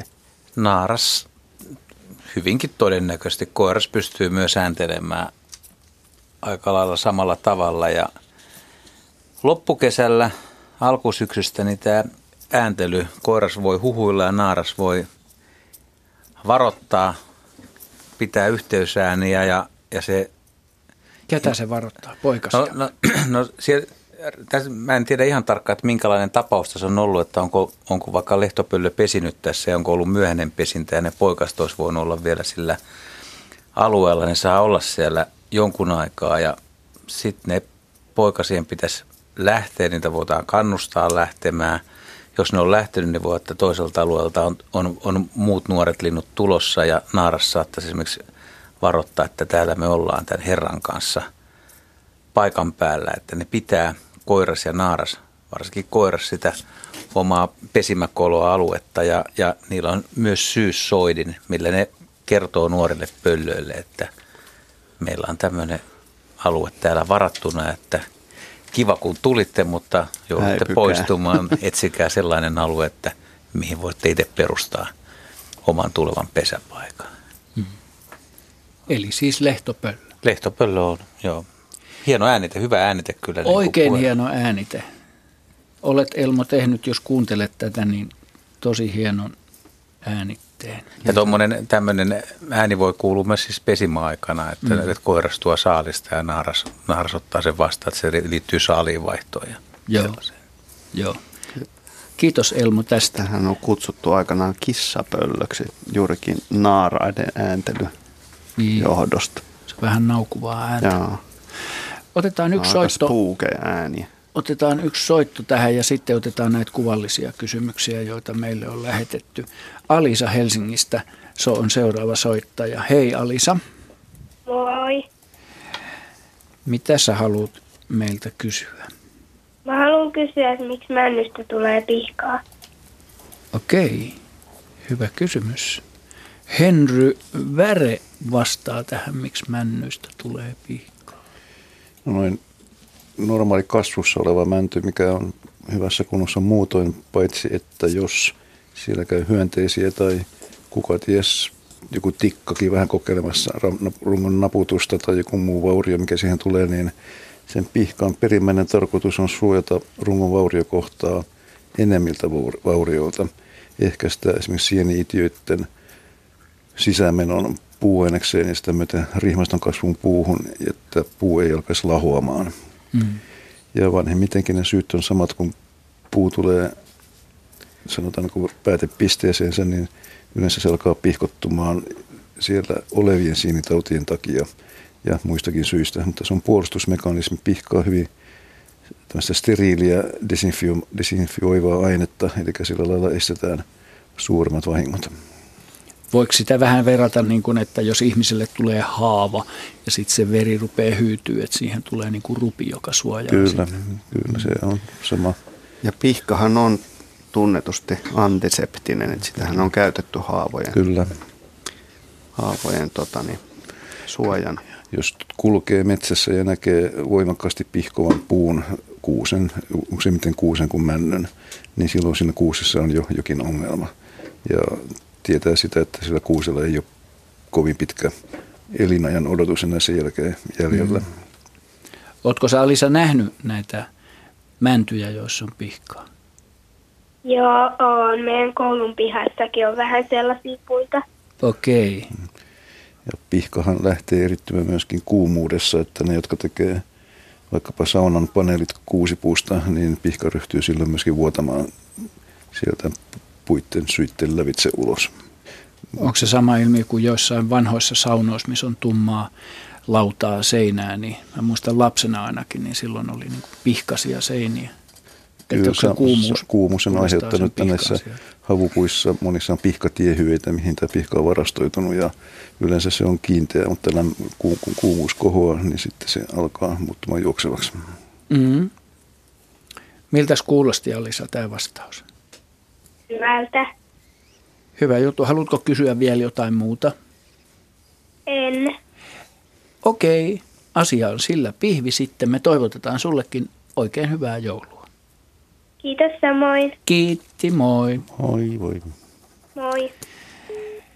Ja niin kuin äsken sanoin, niin otetaan tähän väliin, vaikka siellä Lenni Vaasasta onkin soittamassa seuraavana, niin jos se Lenni Malta pikkusen odottaa, me käsitellään tässä muutama tämmöinen kuvallinen kysymys, jota tänne on lähetetty, niin puhutaan sitten sun kanssa. Tässä on Pietari on lähettänyt tämmöisen kuvan metsäaukeasta, jossa on kaadettu. Tässä on niin sanottu avohakkuu. Ja kysymys kuuluu, kuinka paljon Suomessa hakataan metsää vuodessa. Ja nämä kuvat te voitte, hyvät kuuntelijat, löytää Yle Luonnon etusivuilta. Siis kuinka paljon Suomessa hakataan metsää vuodessa. Ja kysyy Pietari. Ja sitten myöhemmin, miksi? Rahan takia, se on helppo. No se on se, miksi on vastattu siinä. Se on tämän päivän näkemys. Joo. Mutta näin pidemmällä perspektiivillä, kun katsotaan ihmistä ja Suomea ja luontoa, niin metsiä on käytetty siitä asti, kun suomalaisia on tässä maassa asunut. Silloin kun mitä oli vähemmän, niin metsiä hakattiin vähemmän, mutta tultiin 1700-luvulle, tultiin 1800-luvulle, niin ilman teollisuuttakin niin meillä hakattiin paljon metsiä. Meillä oli kaskikulttuuria, metsiä käytettiin rukiin, ohran, nauriviljelyyn, sitä kautta niin hakattiin hyvinkin paljon metsiä. Poltettiin tervaa hyvinkin paljon yhteen aikaan 1800-luvun loppupuolella kaadettiin jopa 5 miljoonaa mäntyä vuodessa pelkästään tervan takia. Ja ennen kaikkea, kun väkimäärä kasvoi, niin Suomi lämpeni puulla erittäin pitkään, mitä on tänä päivänä tietysti ehkä hieman outoa ajatella, mutta koko Helsinki lämpeni puilla. Plus etupäässä kaikki rakennettiin puusta. Kaikki ennen. rakennettiin puusta, eli puun kulutus on ollut aika vahvaa niin kauan kuin väkiluku on ollut suurempi. Helsingissäkin oli laaja puuton alue hyvinkin pitkälle Helsingin keskustasta ja puu oli kallista. Mm. Sitten tuli sähkö ja muita lämmitysaineita, se tarve alkoi vähenemään, mutta varsinkin toisen maailmansodan jälkeen niin päätettiin, että Suomea teollistetaan ryhdyttiin rakentamaan paperitehtaita ja paperitehtaat tarvitsee paljon puuta. Tuli muutakin puuteollisuutta ja siihen on väijämättä kaadettava metsää. Eli siihen kysymykseen, miksi puita ja metsää kaadetaan, niin se on, se on teollisuus ja ihmisten hyvinvointi ja, ja elintaso ja tämmöiset asiat. Hmm. Ja kuinka paljon sitä kaadetaan, niin päätehakkuu, eli käytännössä varmaankin sama asia kuin avohakkuu, niin se on noin 150 000, 160 000 hehtaaria vuodessa, eli 1500-1604 kilometriä. Paljon se tekee kiintokuutioina? 80 miljoonaa, 70-80 miljoonaa kiintokuutiota hakataan nykyisin vuosittain, mutta se on ehkä hankala mieltä pinta-aloina. Niin. Ja sitten tehdään harvennushakkuita vielä enemmän, että 450-470 000 hehtaaria. Eli jos tätä aletaan suhteuttamaan pinta-aloihin, niin tuo 4500 plus 1500 on 6000. Eli kaksi kolmasosaa Uudenmaan läänikokoista aluetta käsitellään meillä vuosittain. Se on aika huikea määrä. Mutta niistä harvennushakkuita on sitten kuitenkin se kaksi kolmasosaa. Hyvä. Tässä tuli Pietarille. Mutta elinkeino monille. Juu, ilman muuta. Tässä oli Pietarille nyt sitten vastausta ja kiitetään kivasta kuvasta ja kysymyksistä. Ja nyt... Juu, Le- mä voisin sanoa tuohon ah. vielä semmoisenkin, että tosiaan että se on ihan, ihan ok, että metsiä, metsiä käytetään, mutta, niin, mutta se minkä takia jotkut vastustaa sitä että, että tuota metsää kaatuu näin paljon, niin se oikeastaan on enemmänkin se, että missä sitä hakataan. Kyllä. Meillä on niin vähän todella vanhoja metsiä, että ja toinen, ne pitäisi ja toinen, jättää rauhaan. Ja toinen on hakkumenetelmät, miten hakataan, että mm. molemmilla on vaikutusta. Plus sitten se, että kun puhutaan, että Suomessa on enemmän metsää kuin koskaan aikaisemmin, mm. mutta sitten pitää määritellä, mitä me metsällä tarkoitamme. Mm.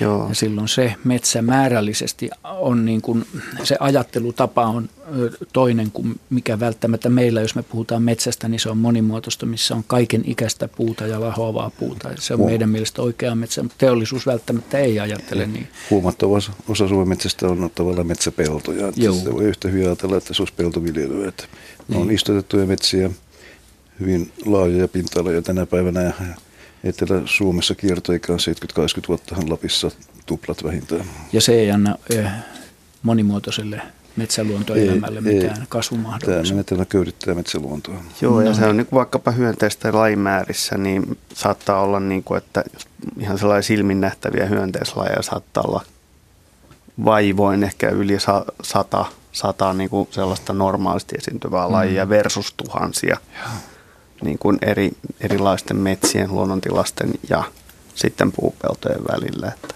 Joo. No nyt Lenni Vaasasta on seuraava soittaja, jos Lenni vielä on siellä linjoilla. Jos kuulet, niin luontoilta täällä. Hei. Hei. Mitäs Vaasaan kuuluu? Hyvä. Kiva. Eikö se ole kiva, kun joulu tulee kohta? Joo. Odotatko joululomaa ko- kovasti? Joo. Mitä sä haluat kysyä meiltä?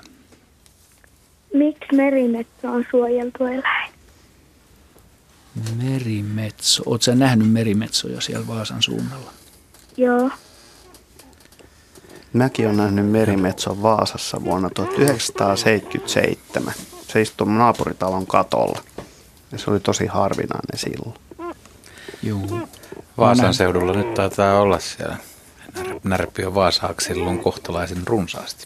Mä oon nähnyt 60-luvulla yhden harhautuneen merimetson Kymijoessa sulan varrella. Ja silloin se oli todella harvinaisuus. Mä en ollut koskaan nähnyt, lapsi olin silloin, niin nähnyt merimetsoa aikaisemmin. Musta se oli eksoottinen. Mutta nykyään se ei ole enää niin kauhean eksoottinen, kun niitä alkaa olla jo aika paljon. Ei, Mutta, niitä nimenomaan on siirtynyt tolle alueelle, niitä oli vähän etelämpänä, mutta siellä tapahtui tietyn asteesta häiriötä ja nämä, nämä linnut, jotka yritti pesiä etelämpänä selkämerellä, niin ne vaihtaa sitten paikkaa, tuli vähän pohjoisemmaksi naapureiden Joo. iloksi sinne. Mutta. Joo. Tämä on merimetson ääntely tässä taustalla. Sulle kerrottakoon Lenniä ja muillekin kuuntelijoille, että se ei ole kukaan meistä, jolla esimerkiksi on nälkä. Mutta miksi se on suojeltu? Eikö meillä ole niin. kuitenkin periaatteessa aika paljon suojeltua eläinlajistoa Suomessa? Joo, no, tämä on, on arka ja jännittävä ja hyvä, hyvä kysymys. Oikein ja hyvä kysymys. erittäin ytimekäs. Ja ehkä tämä, tästä, tätä voisi purkaa ihan menneisyydellä. Ehkä se olisi kumminkin paras ratkaisu, että moni luulee, että merimetso on juuri muutamia vuosikymmeniä sitten tänne tullut ja – suhtautuu siihen sen takia vähän nuivasti, että väitetään, että se ei kuulu kotimaiseen lajistoon, mutta merimetso on ollut täällä aika pitkään aikaisemmin ja en tiedä, olisiko diplomaattista vastata, että olisiko tällä kertaa jotenkin kevyempi suhtautuminen kuin mahdollisesti aikaisemmin, että koska fossiililuita on löytynyt, eli merimetso on asuttanut näitä seutuja ja on oletettu, että ehkä ihmisellä silloin on ollut osuus asiaa, munia on kerätty tai lintuja on tapettu, syöty ja ihmisen toimet on aiheuttanut sen, että se on täältä jossain vaiheessa hävinnyt ja nyt kun se tulee takaisin, niin nyt suhtauduttaisiin sillä lailla, että ainakin osa linnuista selviäisi. Eli, eli se on suojeltu suurimmaksi osaksi, mutta jonkun verran tehdään kyllä kannanhoidollista työtä esimerkiksi niillä alueilla, missä kalastetaan paljon. Mutta tämä on jo lähellä politiikkaa. Mm-hmm. Niin. Mi, mist, miksi, tota, Lenni, saanko mä kysyä, tota, niin mistä sulle tuli tämmöinen kysymys mieleen?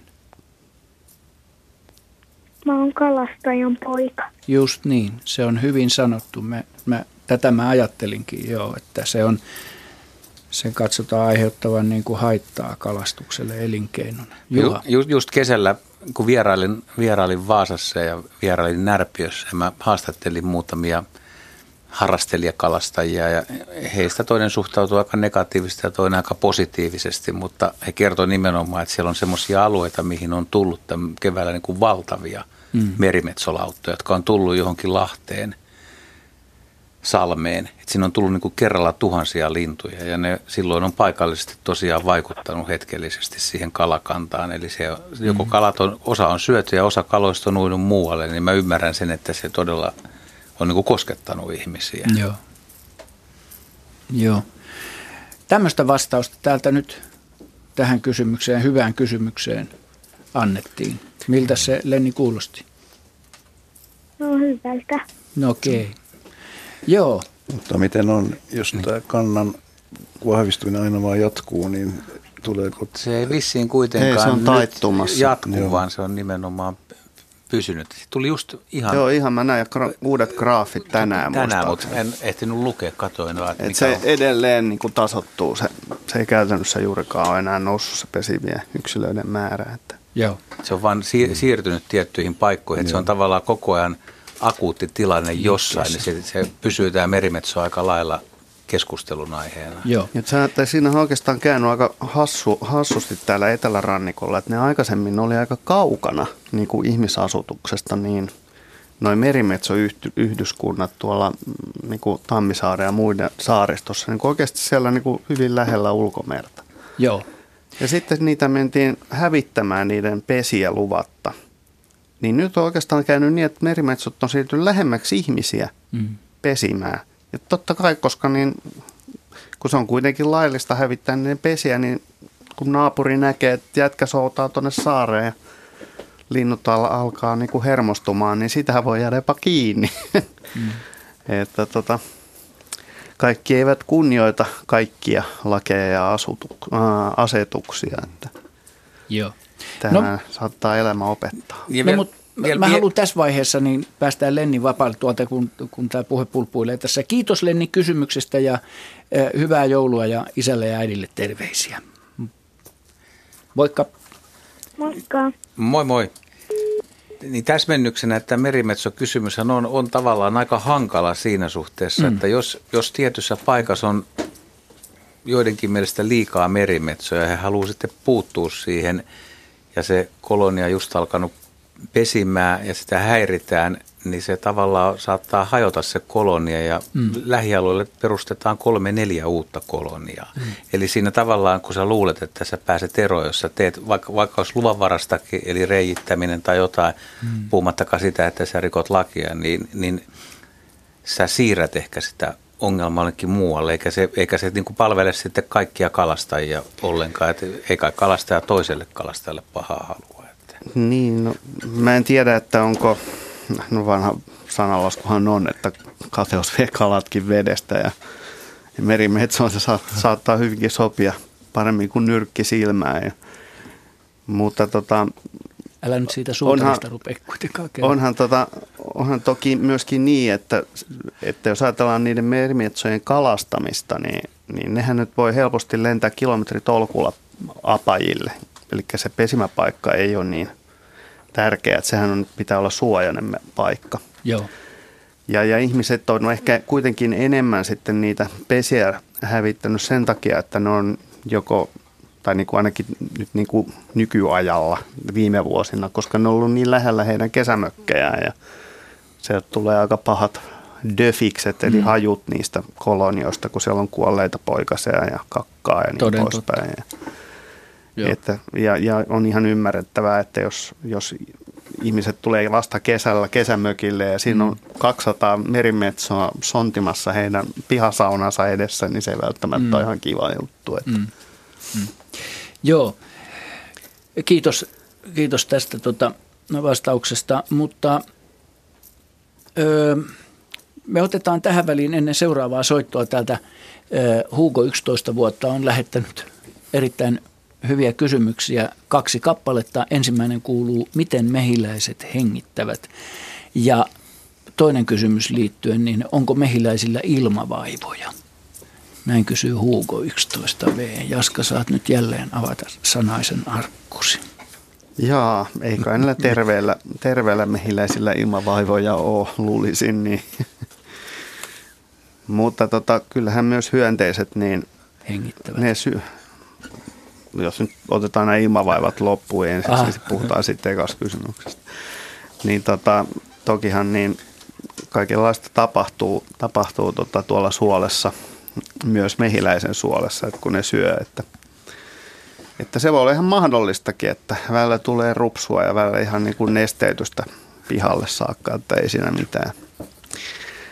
Ja mehiläisten hengitys on erilainen kuin meillä ihmisillä, että niillä on tämmöinen niin sanottu ilmaputkijärjestelmä ja nämä mehiläiset, mehiläiset niiden niin kuin kudoksia tavallaan, niin niihin tulee ilman tätä putkijärjestelmää pitkin ja, ja se ilma sitten vaihtuu niiden ruumiinnesteisiin niin kuin suoraan tavallaan, niille ei ole mm. varsinaisesti keuhkoja. Mm. Ja tämä ilmaputkijärjestelmä, joka hyönteisillä on, niin, niin se on tavallaan se, se systeemi, mikä, mikä niin oikeastaan ratkaisee sen hyönteisten maksimikoon.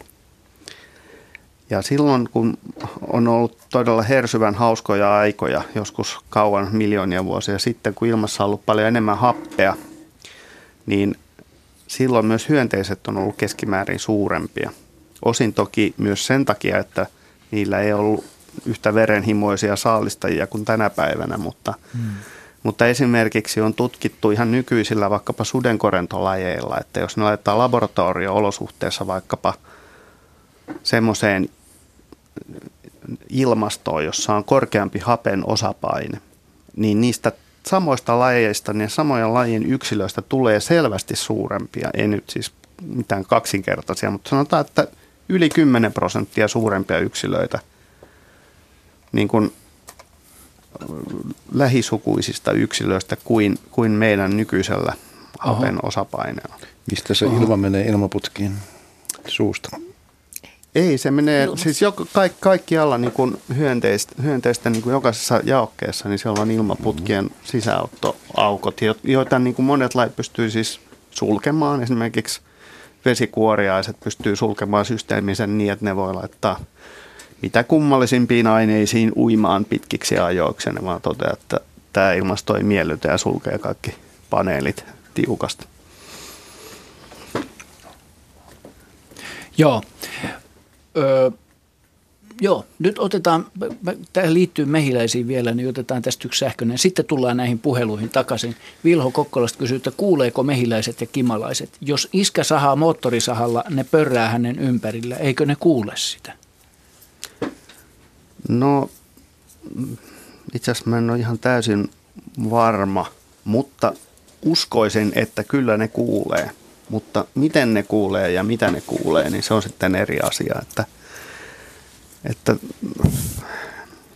sanotaan näin, että hyönteiset kun on pieniä eläimiä, niin ne ei voi kuulla kovin matalia ääniä. Se on ihan mm. fyysinen mahdottomuus. Samalla tavalla kuin jos norsut ja valaat huutelee, niin ihminen on niin pieni, että me ei välttämättä kuulla kaikkein möreimpiä esityksiä. Että me kuullaan ne valaiden kimitykset kyllä, mm. Mutta, mm. mutta ei sitten tämmöisiä nyt suurempia ääniä. Ja, ja voi hyvin olla, että ne ei tun, kuule ollenkaan, että moottorisahan niin kuin varsinaisia ääniä muuta kuin ne kirskahdukset, tämmöiset korkeimmat äänet, mutta sen sijaan ne varmaan kyllä kuulee sitten, tai niin kuin tuntee muuten sen, että tässä on joku tärisevä niin vekotin. Mietit, onko se värähtely Se värähtely, värähtelyä ne niin kuin varmasti pystyy aistimaan, että jos menee sohimaan niin kuin moottorisahalla vaikkapa niiden pesän viereen, niin siitä, mm. sillä voi olla hintansa. Ne ärsyyntyy siitä. Joo. Eikä se ole valuuttaa varsinaisesti. Joo, ymmärsin. Tota, nyt otetaan seuraava soittaja Hilda Liina Rovaniemeltä. Hei Hilda. Hei. Mitä haluat kysyä? Kuinka kauan kärpäset voi elää? Hyvä kysymys. No minä, minäpä vastaan tähän sillä lailla, että se riippuu vähän kärpäsestä. Että Joo. veikkaisin, että lyhytikäisimmät kärpäset ei, ei välttämättä elä montakaan. Voisi mieli sanoa tuntia, mutta tota, tai saattavat elää vain päivän, mutta sitten meillä on myös kärpäslajeja, jotka voi elää melkeinpä vuoden. Ja nämä tämmöiset hyvin pitkäikäiset niin kuin hyönteiset meidän luonnossa, niin ne on yleensä semmoisia lajeja, jotka talvehtii. No en tätä huonekärpänä, mitä varmaan kaikki helpoiten näkee. Niin. No se riippuu myös siitä, että, että tota, mihin aikaan se on liikenteessä, mutta veikkaisin, että aikuisen huonekärpäsen elämä voisi olla vaikka kahdesta kolmeen viikkoa noin niin kuin kesäaikaa kun sisällä on... Ja mä, käytännössä on usein lyhyempi. Sisälläkin voi olla erilaisia varmaan eri kärpäslajeja. On semmoisia, mitä mä muistan varsinkin lapsena, kun oli lamppuja, jossa oli lämpöä, varmaan... niin ne pyöri siinä, pienemmät pyöri siinä lampun alla. Mutta nyt syksyisin tulee, niin kuin mökillä ainakin tulee semmoisia isompia mustia kärpäsiä sisään, kun aurinko lämmittää seinää, niin ulkoseinää, niin niitä on Joo, se on varmaan, mä en muista sen suomenkielistä nimeä, mutta se on varmaan tämä laji, joka, joka tota, loisia kastemadoilla. Joo. Se on semmoinen vähän niin kuin, miten nyt kauniisti sanoisi, niin kuin saalinsa kaltaisesti, niin se ei ole kärpäisistä niitä vikkelimpiä. Joo. Et se on, se Mutta se hakeutuu syksyllä sisätiloihin. Niin Joo, no se on yksi meidän, meidän talvehtivista kärpäslajeista. Et meillähän on tämmöisiä tällaisia kärpäsen näköisiä kärpäsiä, niin satoja lajeja. Mm. Ja sitten niin kuin jos yhdessä ajatellaan – kaksi siipisiä, eli erilaisia sääskiä, hyttysiä ja kärpäsiä, niin me puhutaan jo reilusti yli neljästä tuhannesta lajista, ellei jo viisi tuhattakin on mennyt rikki. Että, että se on niin kuin hyönteisryhmistä toiseksi lajirikkain pistiäisten jälkeen. Joo. Ennen, jo, Juha. Niin kannustan kuitenkin niin kaikkia kuulijoita niin joitain kärpäsiä niin kuin ihailemaan, ihan katsomaan, että minkä näköisiä niitä on esimerkiksi raatokärpäsiäkin, että kuinka värikkäitä, mm. värikkäitä ne on ja kuinka kauniita ne on. Että niistä löytyy Joo, paljon semmoisia, no. mitä veikkaan, että moni ei tu, tai ehdi ajatellakaan, kun Joo, raato, alkukantainen raatokärpäsillä, raatokärpäsillä on muutenkin hyvin mielenkiintoiset elämäntavat. Monet lajit, tota, niin, niin ne tulee niin kuin eri-ikäisille raadoille. Että se on semmoinen niin kuin ryhmä, ryhmätyöskentely. Aihe ryhmätyöskentely, että, että joku laji tulee ihan välittömästi, mutta sitten jos se raato on ollut jo muutaman tunnin, niin se ei enää kelpaakaan, koska esimerkiksi tämmöisen lajin toukat saattaa olla hyvin arkoja muiden lajien kilpailulle. Oletko sä Jaska koskaan kuullut puhuttavan joulukärpäsestä? Sakari Pälsi poika tarinoissa ja muutenkin kertoo joulukärpäsestä. Tuleeko se kuusen mukana sisälle, kun tuodaan kuusi, niin sieltä Baarikärpäisestä. Mä oon kuullut teatterikärpäisestä. Kuten sanottu, Mutta se on erittäin runsaslainen ryhmä. Joo. Otetaan seuraava kysymys. Tuota, haluatko Hilda vielä kysyä jotain vai oli, tyydytkö tähän vastaukseen? Mm, joo, mulla olisi vielä semmoinen kysymys, että mitä muurahaiset syö? Hyvä kysymys. Muurahaiset on No jos me vaikka, no niitä on tosi paljon eri lajeja kanssa, mutta jos mä Tota kerron vaikka kekomurha. kekomurhaisesta, niin itse asiassa aika harvat ihmiset niin kuin ymmärtää sen, että se mitä kekomurhaiset aivan erityisesti syö, niin ne tykkää lypsää kirvoja, ne tykkää sokerivedestä. Siitä ne tykkää tosi paljon. Mutta jos ne saa mahdollisuuden, ne syö, yrittää syödä kaikkia mahdollisia muita pieniä eläimiä ja suuriakin, jos ne ei niin kuin, lähde pakoon niin kuin asian Niin. kuuluu. Joo.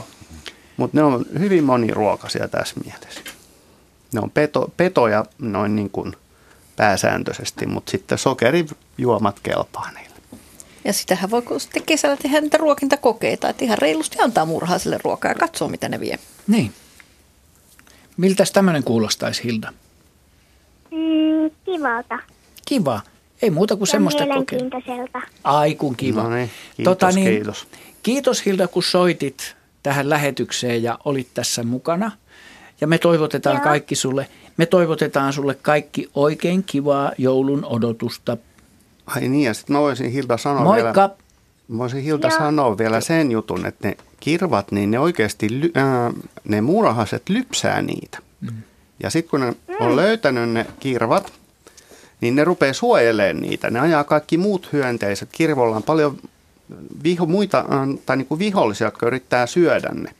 Niin nämä muurahaiset puolustaa niitä kirvoja, näitä muita hyönteisiä vastaan. Ja sitten kirvat vähän niin kuin sitten palkitsee niitä näillä, näillä tota, herkuilla. No niin. Joo, No niin. Siinä se kuuli, kuuluu nyt sitten.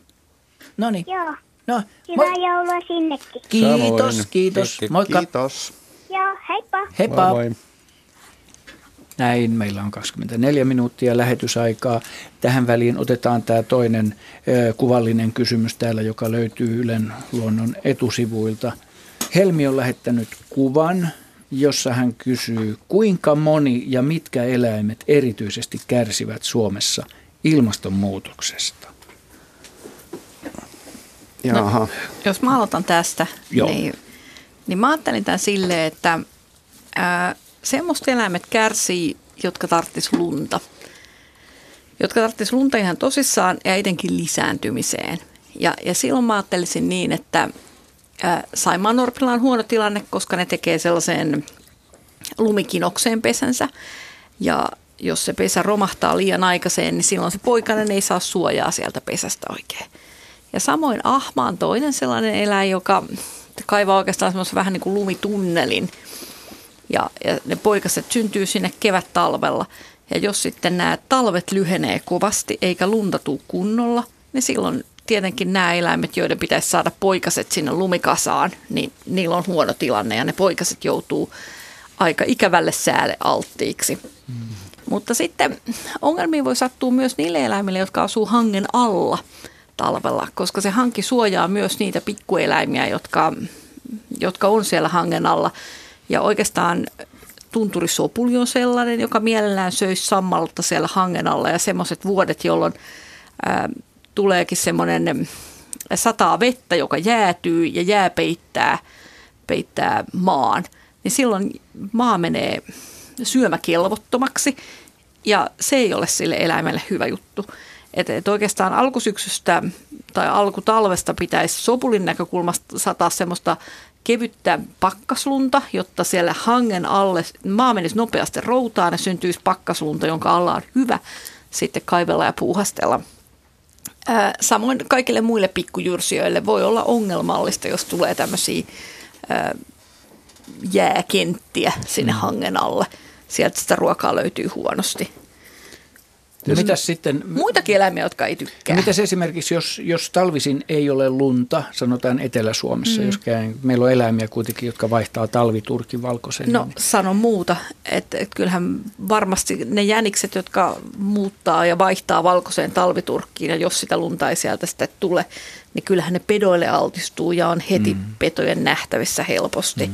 semmoiset valkoiset liikkuvat läikät. Lumikko ja kärppä. Miten toi Niin. kettu, mikä on levittäytynyt pohjoiseen, niin sekin on vähän ilmastonmuutoksen mutta se ei kärsi Ei, siitä. mutta naali kärsii. Mm, Naali kärsii joo puolestaan. Joo, tässä tullaan itse asiassa nyt siihen, että aika se ilmastonmuutos on monimutkaista, aika niin. monimutkainen, että se ei ole pelkästään se, että ilma lämpenee tai lumi sulaa, vaan esimerkiksi lintumaailmassa, niin Henri otti tuon ketun esiin ja Heidi Lume, jotka kummatkin on esimerkiksi kanalinnuille, niin aika, aika niin kuin semmoisia, jos lu, ei ole lunta, ei ole lumikieppiä, eli ei ole lämpöä, talvella jos on kuitenkin pakkasta eikä ole lunta, jos kettuja taas on paljon, niin kananlinnut on aina vaikeuksissa. Eli, eli joku muu laji hyötyy ilmaston tai ilman lämpenemisestä ja levittäytyy pohjoiseksi saavuttaa nämä alueet, missä aikaisemmin tämmöiset niin sanotut aika hurjat, karskit kaverit on selvinnyt, eikä siellä ole ollut kilpailutekijöitä. Mm. Ja yksi esimerkki on ihan, mikä minusta on aika jännittävä, on, on lapintiainen, kun on kuitenkin näitä monta perustiasta, varmaan moni kuulija tuntee talitiaisen ja sinitiaisen täällä etelässä, ehkä kuusitiaisenkin semmoisen pienen, pienen kaverin, hömötiäisiä ja töyhtötiäisiä, jotka on voimakkaasti vähentynyt, kuten myös lapintiainen. Ja yksi osasyy siinä voi olla se, että siinä on myös ihmisen toiminta mukana, että ruokitaan lintuja. Sinitiainen on koko ajan levittäytynyt kohti pohjoista ja on aika kova kilpailu. Kilpailu sitten tämä ilmasto vielä auttaa siihen lämpeneminen, että talitiaiset pärjää, pärjää siellä ihan pohjoisessakin ja sinitiaiset. Että, että siellä voi olla hyvinkin vaikeita ketjuja tai semmoisia, mitä ei tule heti ajatelleeksi. Niin ja esimerkiksi se, että kun sit voidaan jopa niin kuin miettiä sitä, että kun pöntötetään metsiä, niin esimerkiksi töyhtötiainen ja hömötiainen tekee yleensä itse omat tota, pesäkolonsa. Se on, Ja, siis, ja tota, niin tavallaan talitiainen ja sinitiainen on niin kuin pönttöjen avulla niin kuin pärjää pohjoisemmassa kuin mitä ne luontaisesti itse asiassa olisi, tai ne olisi ainakaan niin runsaita. Joo. Ja sitten kun tulee leutoja talvia, niin se mikä aika usein unohdetaan se, että talvi on mikrobeille täysin mahdoton aika normaalisti. Mm. Et, et niin kuin mikrobielämää ei juurikaan hangen yläpuolella ole, tai jos tai niin kuin se, se, se, että on pakastimessa on parempi kuin että on jääkaapissa, koska se jääkaapissa niin kuin sitä mikrobielämää on, mutta pakastimessa ei käytännössä ole. Eli kaikki esimerkiksi kun meillä on lintuparvia vaikka maassa ja tollaan, jos maa on sulana, niin on koko ajan on olemassa infektiovaara.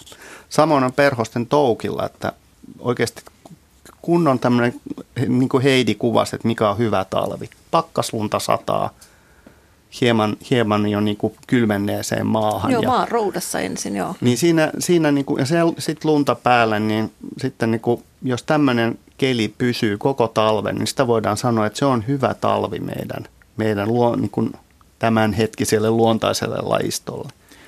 Ja, ja niin kuin heti kun tämä mikrobi niin kuin maailma on vähän niin kuin sulana, eli siellä tapa, sattuu ja tapahtuu, niin eteläisemmät lajit, niin ne, ne on sopeutunut tähän, että myös niin kuin talvellakin on niin kuin koko ajan infektiouhat ja muut. Meikäläinen lajisto taas siihen ne ei ole sopeutunut. Eli jos mä summaan tässä vähän, niin Helmille voidaan sanoa, että aika moni eläin tulee kärsimään. Jo- Jotkut kärsii jo nyt. Ja, ja tota, me ei ihan kaikkea vielä tulla edes tie, tiedetä, mitkä tulee kärsimään ja millä tavalla. Ikävä kyllä, aika tulee sen meille näyttämään, mutta tämä oli hyvä kysymys. Henry, lyhyesti Hyvin mennään lyhyesti. eteenpäin. Pitkällä aikajänteellä tulee tapahtumaan niitä ekosysteemit siirtyy kohti pohjoista ja koko Joo. sen eliöstä. Joo. Joo, ja mä haluaisin sanoa tähän sen, että se suurin ongelma niin kuin meille, meidän, meidän ihmisten takia on se, että me käytetään niin suurta pinta-alaa maapalloa hyväksi, että eläimillä ja kasveilla ei ole tilaa siirtyä niillä ekosysteemeillä. Joo. Että vaikka niillä on se paine siirtyä, niin tämä on oikeastaan paljon suurempi ongelma kuin se ilmastonmuutos itsessään, koska ilmasto periaatteessa on eri syistä tosin niin vaihdellut aiemminkin. Viimeisen 30 Mutta- vuoden aikana 3,3 miljoonaa hehtaaria on rakennettu vallattu luonnonperäistä. nyt ollaan asian ytimessä. Niin, Hyvä eli että sitä vähennetään. Mutta mennään eteenpäin. Kaisa Lindström Karkkilasta on seuraava soittaja. Hei, Moi. mm, kiva kun soitit Kaisa. Mitä haluat kysyä? Että miksi koivun runnot on mustavalkoisia? Erittäin hyvä kysymys. Hmm. Olipa hankala kysymys, mutta sen, Kyllä sä sen valkoisen ainakin sen tiedät. valkoisen mä tiedän, joo. Se Koivussa, koivun rungossa sen kaarnassa, kuoressa, tuohessa, tuohesta puhutaan usein, niin siinä on semmoisia yhdisteitä kuten betuliini. Se on tämmöinen kemiallinen aine, jota koivu itse tuottaa ja se on hyvin läpinäkyvää. Se aine, sen suluista tulee osin myöskin onttoja ja silloin se valo ei tavallaan heijastuuko se kaikki pois vai meneekö se kaikki siitä sisään? Nyt alkoi... Heijastuu, eikö se suo UV-säteilyltä? UV-säteilyltä, joo. Eli ne auringonsäteet, jos on musta aine, niin se imee kaiken. Mm. Valkoinen heijastaa kaiken pois. Mm. Ja nämä kemialliset aineet, mitä koivun rungossa on, niin ne heijastaa se kaiken pois. Mustassa kohtaa kuorta, tuohta on tiiviimmin. Se on tavallaan niin kuin kasvanut siihen kerroksittain ja siitä syystä sen väri tummuu. Se on kuollut se kaikkein niin kuin pinnalla oleva osa, niin kuin on tuuhikin. Eli ne irtoaa koko aika ja myöskin se musta osa, missä solukko on tiheämmässä ja monikerroksellisemmin, niin on kuollutta. Ja siinä vaiheessa, kun ne kuolee, niin tässä solut mustuu. Ja tämä on todennäköisesti syy, mutta onko siinä mustassakin osassa jotakin tekemistä näillä erilaisilla yhdisteillä, niin sitä mä en suoraan sanoa, mä en tiedä. Eikö se mustan alla kuitenkin, ennen kuin mennään sinne puun ytimeen, niin siellä on kuitenkin vielä sitä valkoista? On joo, ja, ja koko puun rungon paksuuskasvuhan tapahtuu puun niin sanotussa jälsikerroksessa kasvaa kuorta ulospäin ja puuainetta sisäänpäin. Joo. Eli puusta on tosiasiassa hengissä aika pieni osa, joitakin millä ja paksu kerros siinä aika lähellä pinta-alaa heti kuoren alla. Mm. Mutta se, ne yhdisteet siellä määrää sen, miten me se nähdään. Joo. Mutta toi on, toi on niin monimutkainen asia, että mä oon ihan varma, että mä en sitä oikein tyhjentävästi pysty edes selittämään. Miksi, miksi sun mielestä koivu, koivu haluaa olla valkoinen? Miksi, miksi muut puut ei? Niin, sano se. Johtuuko se siitä, että koivu on luontaisesti hyvin pohjoinen laji ja, joo, ja sen niin, ei pitäisi liian aikaisin lähteä kasvamaan. Mm, näin se on jo, että koivut on pohjoisia lajeja, mutta on niitä muitakin, eikä ne ole valkoisia. Tykkäätkö sä Kaisa koivusta? Ei ole keksinyt betuliinia. Jaska hiljaa. Joo, tykkään. Koivu on hieno puulaji. Se on raudaskoivu, meidän kansallispuu. Siitä Joo. tykkää suomalaiset noin laajemminkin. Joo. Joo. Mutta no. kemiaa. Kemiassa on vastaus. Okei. Okay. Okei. Okay. Miltäs kuulosti? Ihan hyvältä. No, ystävällisesti sanottu. Vähän monimutkaiselta, mutta kiva kun soitit Kaisa. Kiitos paljon. Joo. Moi moi. Moikka. Moi. Hyvää joulua. Kiitos samoin. Ja 13 minuuttia on lähetysaikaa. Hyvin ehditään ottaa muutama soitto ainakin. Eemil Lohjalta on seuraava soittaja. Moi. Moi. Mitäs Emil? Että m- miksi orava muuttaa väriä? Väriä? Hmm. Miksi orava muuttaa väriä?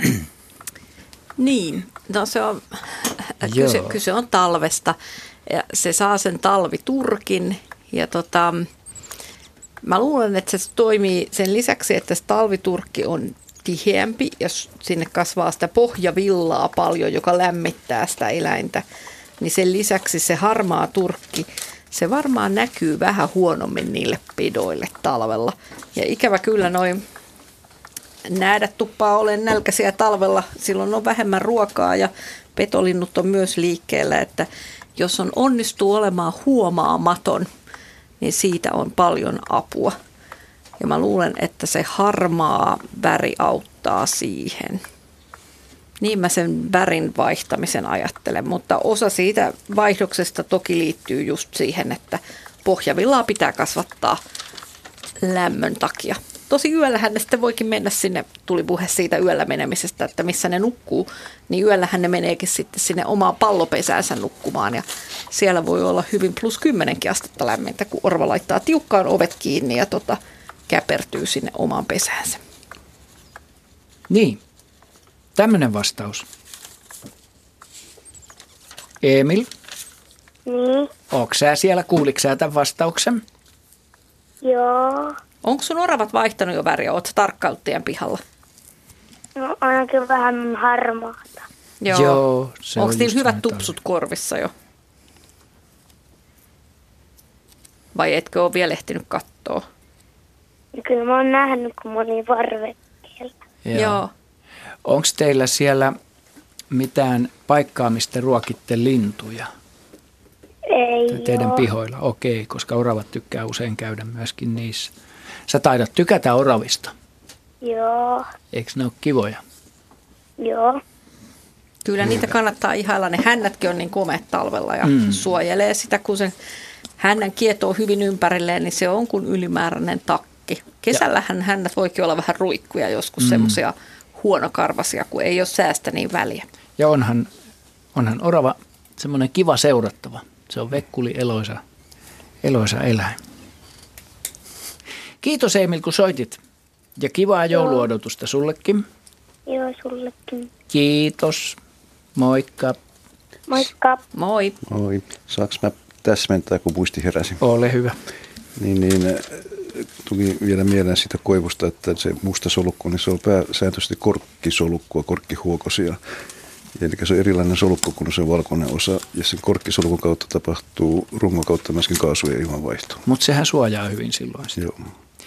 Seuraava soittaja on Hilla Koskelainen Espoosta. Moi Hilla. Moi. Mitä haluat kysyä meiltä? Et miten näkee pimeässä? Hetkinen, nyt voisitko sanoa uudestaan tästä tämä pätkäs just, mitkä näkee pimeässä? Pöllöt. Pöllöt. Hyvä kysymys. Miten pöllöt näkee pimeässä? Vastaako Juha vai haluatko, että mä vastaan? No vastaa, kuuntele. No niillä on, Katsotaan, kun niillä on, käy. niillä on silmät niin kuin ensinnäkin samaan suuntaan, mutta niillä on semmoinen erikoinen verkkokalvo siellä silmän takana, semmoinen, mitä kutsutaan niin kuin peiliverkkokalvoksi, tapetum lucidum, joka heijastaa sen valon takaisin siihen, sen ikään kuin tuplaantuu se valon määrä, kun se heijastuu sieltä verkkokalvon läpi, sieltä, sieltä takapäin, takaisinpäin siihen verkkokalvolle. Se tulee ensin sieltä ulkoilta, menee sen linssin läpi ja sitten se heijastuu vielä takaisin sieltä. Ja sitten sitä pöllön näköä, se ei nyt liity välttämättä siihen pimeysnäköön, mutta parantaa se, että pöllön silmät on niin kuin ihmisilläkin, niin ne on suoraan eteenpäin, jolloin siinä tulee se kolmiulotteisuus siihen näke, näköön, niin, niin se pystyy saalinsa havaitsemaan tarkemmin. Mutta Juha voi nyt vastata sen varsinaisesti täydentää sitten. No tota, sä vastasit, tohon- tohon. vastasit ihan hyvin, mutta tämä pöllöjen näkömistä paljon puhutaan, niin, niin ne ei pöllökään näe täysin pimeässä kuitenkaan, mm. mutta se näkee hämärän pimeässä paljon paremmin kuin ihminen. On arvioitu, miten, mistä se luku on vedetty, että et, et kaksi ja puoli kertaa paremmin kuin ihminen, koska ihminenkin näkee yllättävän hyvin, jos on pitkään hämärässä ja silmä Ihminen tottuu ja käyttää aisteja. Se on totta. Mutta pöllö tuplaa sen valoaseteiden määrän just tällä peilisysteemillä. Kyllä. Joo. Haluatko ja sä vielä? Sit, sitten vielä se, että, että pöllöt näkee ultraviolettivaloa, Joo. jota ihminen ei näe, jota tulee siis tähdistä. Ja auringon ultraviolettivalo on sellainen erikoinen ominaisuus, että, että se polarisoituu. Ja, eli Joo. se tavallaan niin kuin polarisoiva valo, sä näet tavallaan, että mistä se valo tulee myös. Ja monet eläimet käyttää sitä niin kuin paikantamisessa ja, ja myöskin arvioimisessa, arvioi sitä, että milloin aurinko nou- nousee ja milloin se laskee ja kaikkea tämmöistä. Mm. Juha. Mutta yksi vielä, kun pöllöjen näköä ylistetään aina, niin sitten yksi ihan tosiaan, että ne ei kuitenkaan näe sitten värejä kovin mm. hyvin. Että, kaikkea ei voi samoilla silmillä saada. Että Joo. ei voi tavallaan olla niin kuin ylivertaista Mutta näköä. mut ultraviolettinäössä on se hyvä puoli, että, että eläimet, niin kuin ilmeisesti useimmat linnut näkee ultraviolettivaloa, niin ne pystyy näkemään niiden saaliseläinten Pissan. pissa, joka Joo. meille ihmisille on, on, se ei ole nimittäin keltaista. niin, tota, niin tota, ne pystyy yhdellä vilkaisulla periaatteessa katsomaan, että onko tällä myyriä vai ei. Joo. Tämmöistä vastausta löytyi tähän pöllöjen pimeässä näkemiseen. Hilla, miltä kuulosti? Aika hienolta. Kiitos. Se oli kauniisti sanottu. juttuja Se oli kaunis joululahja meille. Hei, me toivotetaan sulle oikein hyvää joulua ja kiitetään tästä hienosta kysymyksestä. Joo. Kiitos. Kiitos, hei. Näin meillä on, moikka, kuusi minuuttia lähetysaikaa ehditään ainakin yksi soitto ottaa vielä, toivottavasti kaksikin. Katariina Muikku on seuraava soittaja, joka tulee meille tähän lähetykseen mukaan. Hei, Hei. mitäs Katariina haluat kysyä? Et voiko kalat pissata Hyvä kysymys. ja kakata? Mm. Mm. Kukas nyt ottaa, kun meillä ei ole täällä no. Aria paikalla, niin kyllä kai me nyt jotenkin voidaan tähän vastata ilman Ariakin, että eikö, eikö ne kalat voi kyllä pissata ne ja kakata? kaikkea. Mutta ne saa kakata ja pissata veteen totta kai, kun ne on vedessä.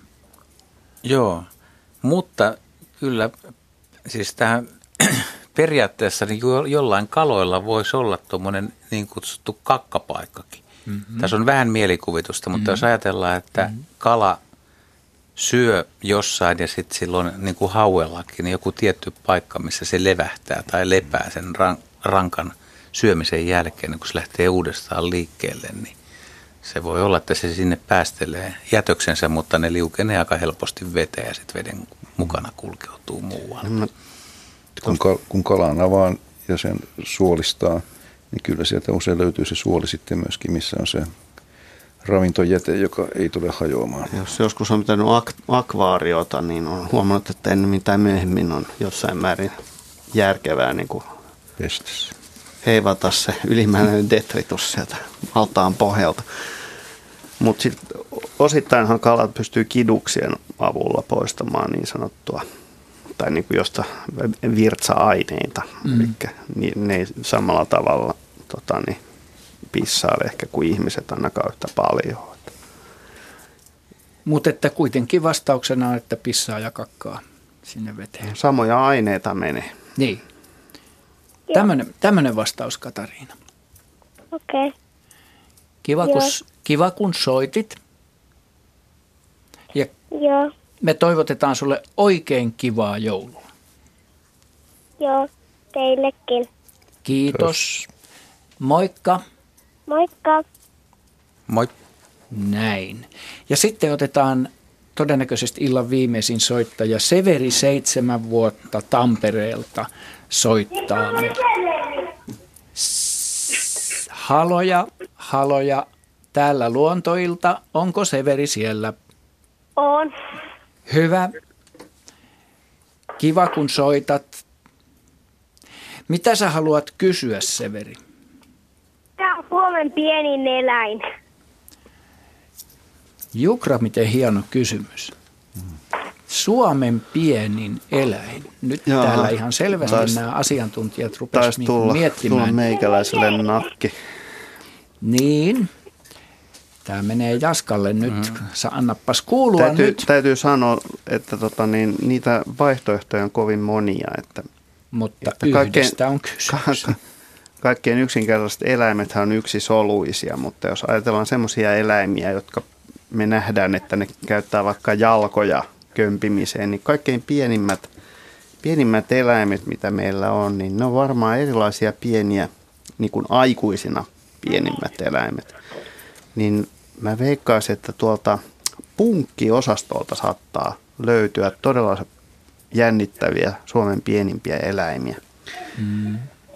Ja tota, niin punkkeja on melkein kaikkialla. Ja itse asiassa meissäkin täällä, ainakin meissä vanhemmissa herroissa ja rouvissa, niin meissäkin on punkkilajeja. Että esimerkiksi ihmisillä on kulmakarvojen tupissa elää punkkeja.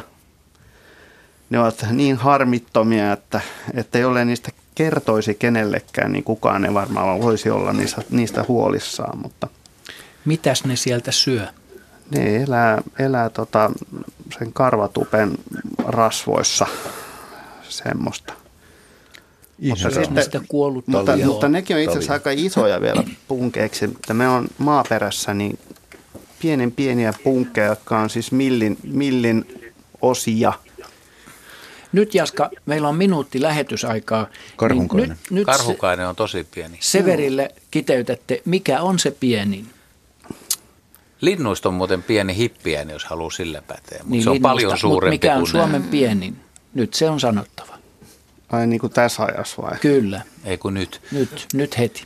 No mä voisin sanoa, että mun suosikkia on perhoset ja, ja tota, pikku kääpiökoja on varmaan tosi pieni. Sen siipiväli on vähän yli kaksi Ei me milliä. kysytty sun suosikkia, vaan mikä, Severi kysyy, Kysykää, mikä mitä- on Suomen pienin eläin? No mä vastasin jo, että valtavan määrä erilaisia punkkeja. Eikö se nyt kelpaa hyvänen aika sen? Kysytään Severiltä. Severi, näin sekava vastaus tuli tähän näin. Joo. Kiitos kun soitit ja me toivotetaan sulle oikein hyvää ja rauhallista joulua. Sitä samaa. Kiitos. Moi moi. Tähän Moi loppui moi. luontoilta tällä kertaa ja seuraava lasten luontoilta on 15. toukokuuta ja seuraava luontoilta on 16. tammikuuta. Hei hei ja hyvää joulua.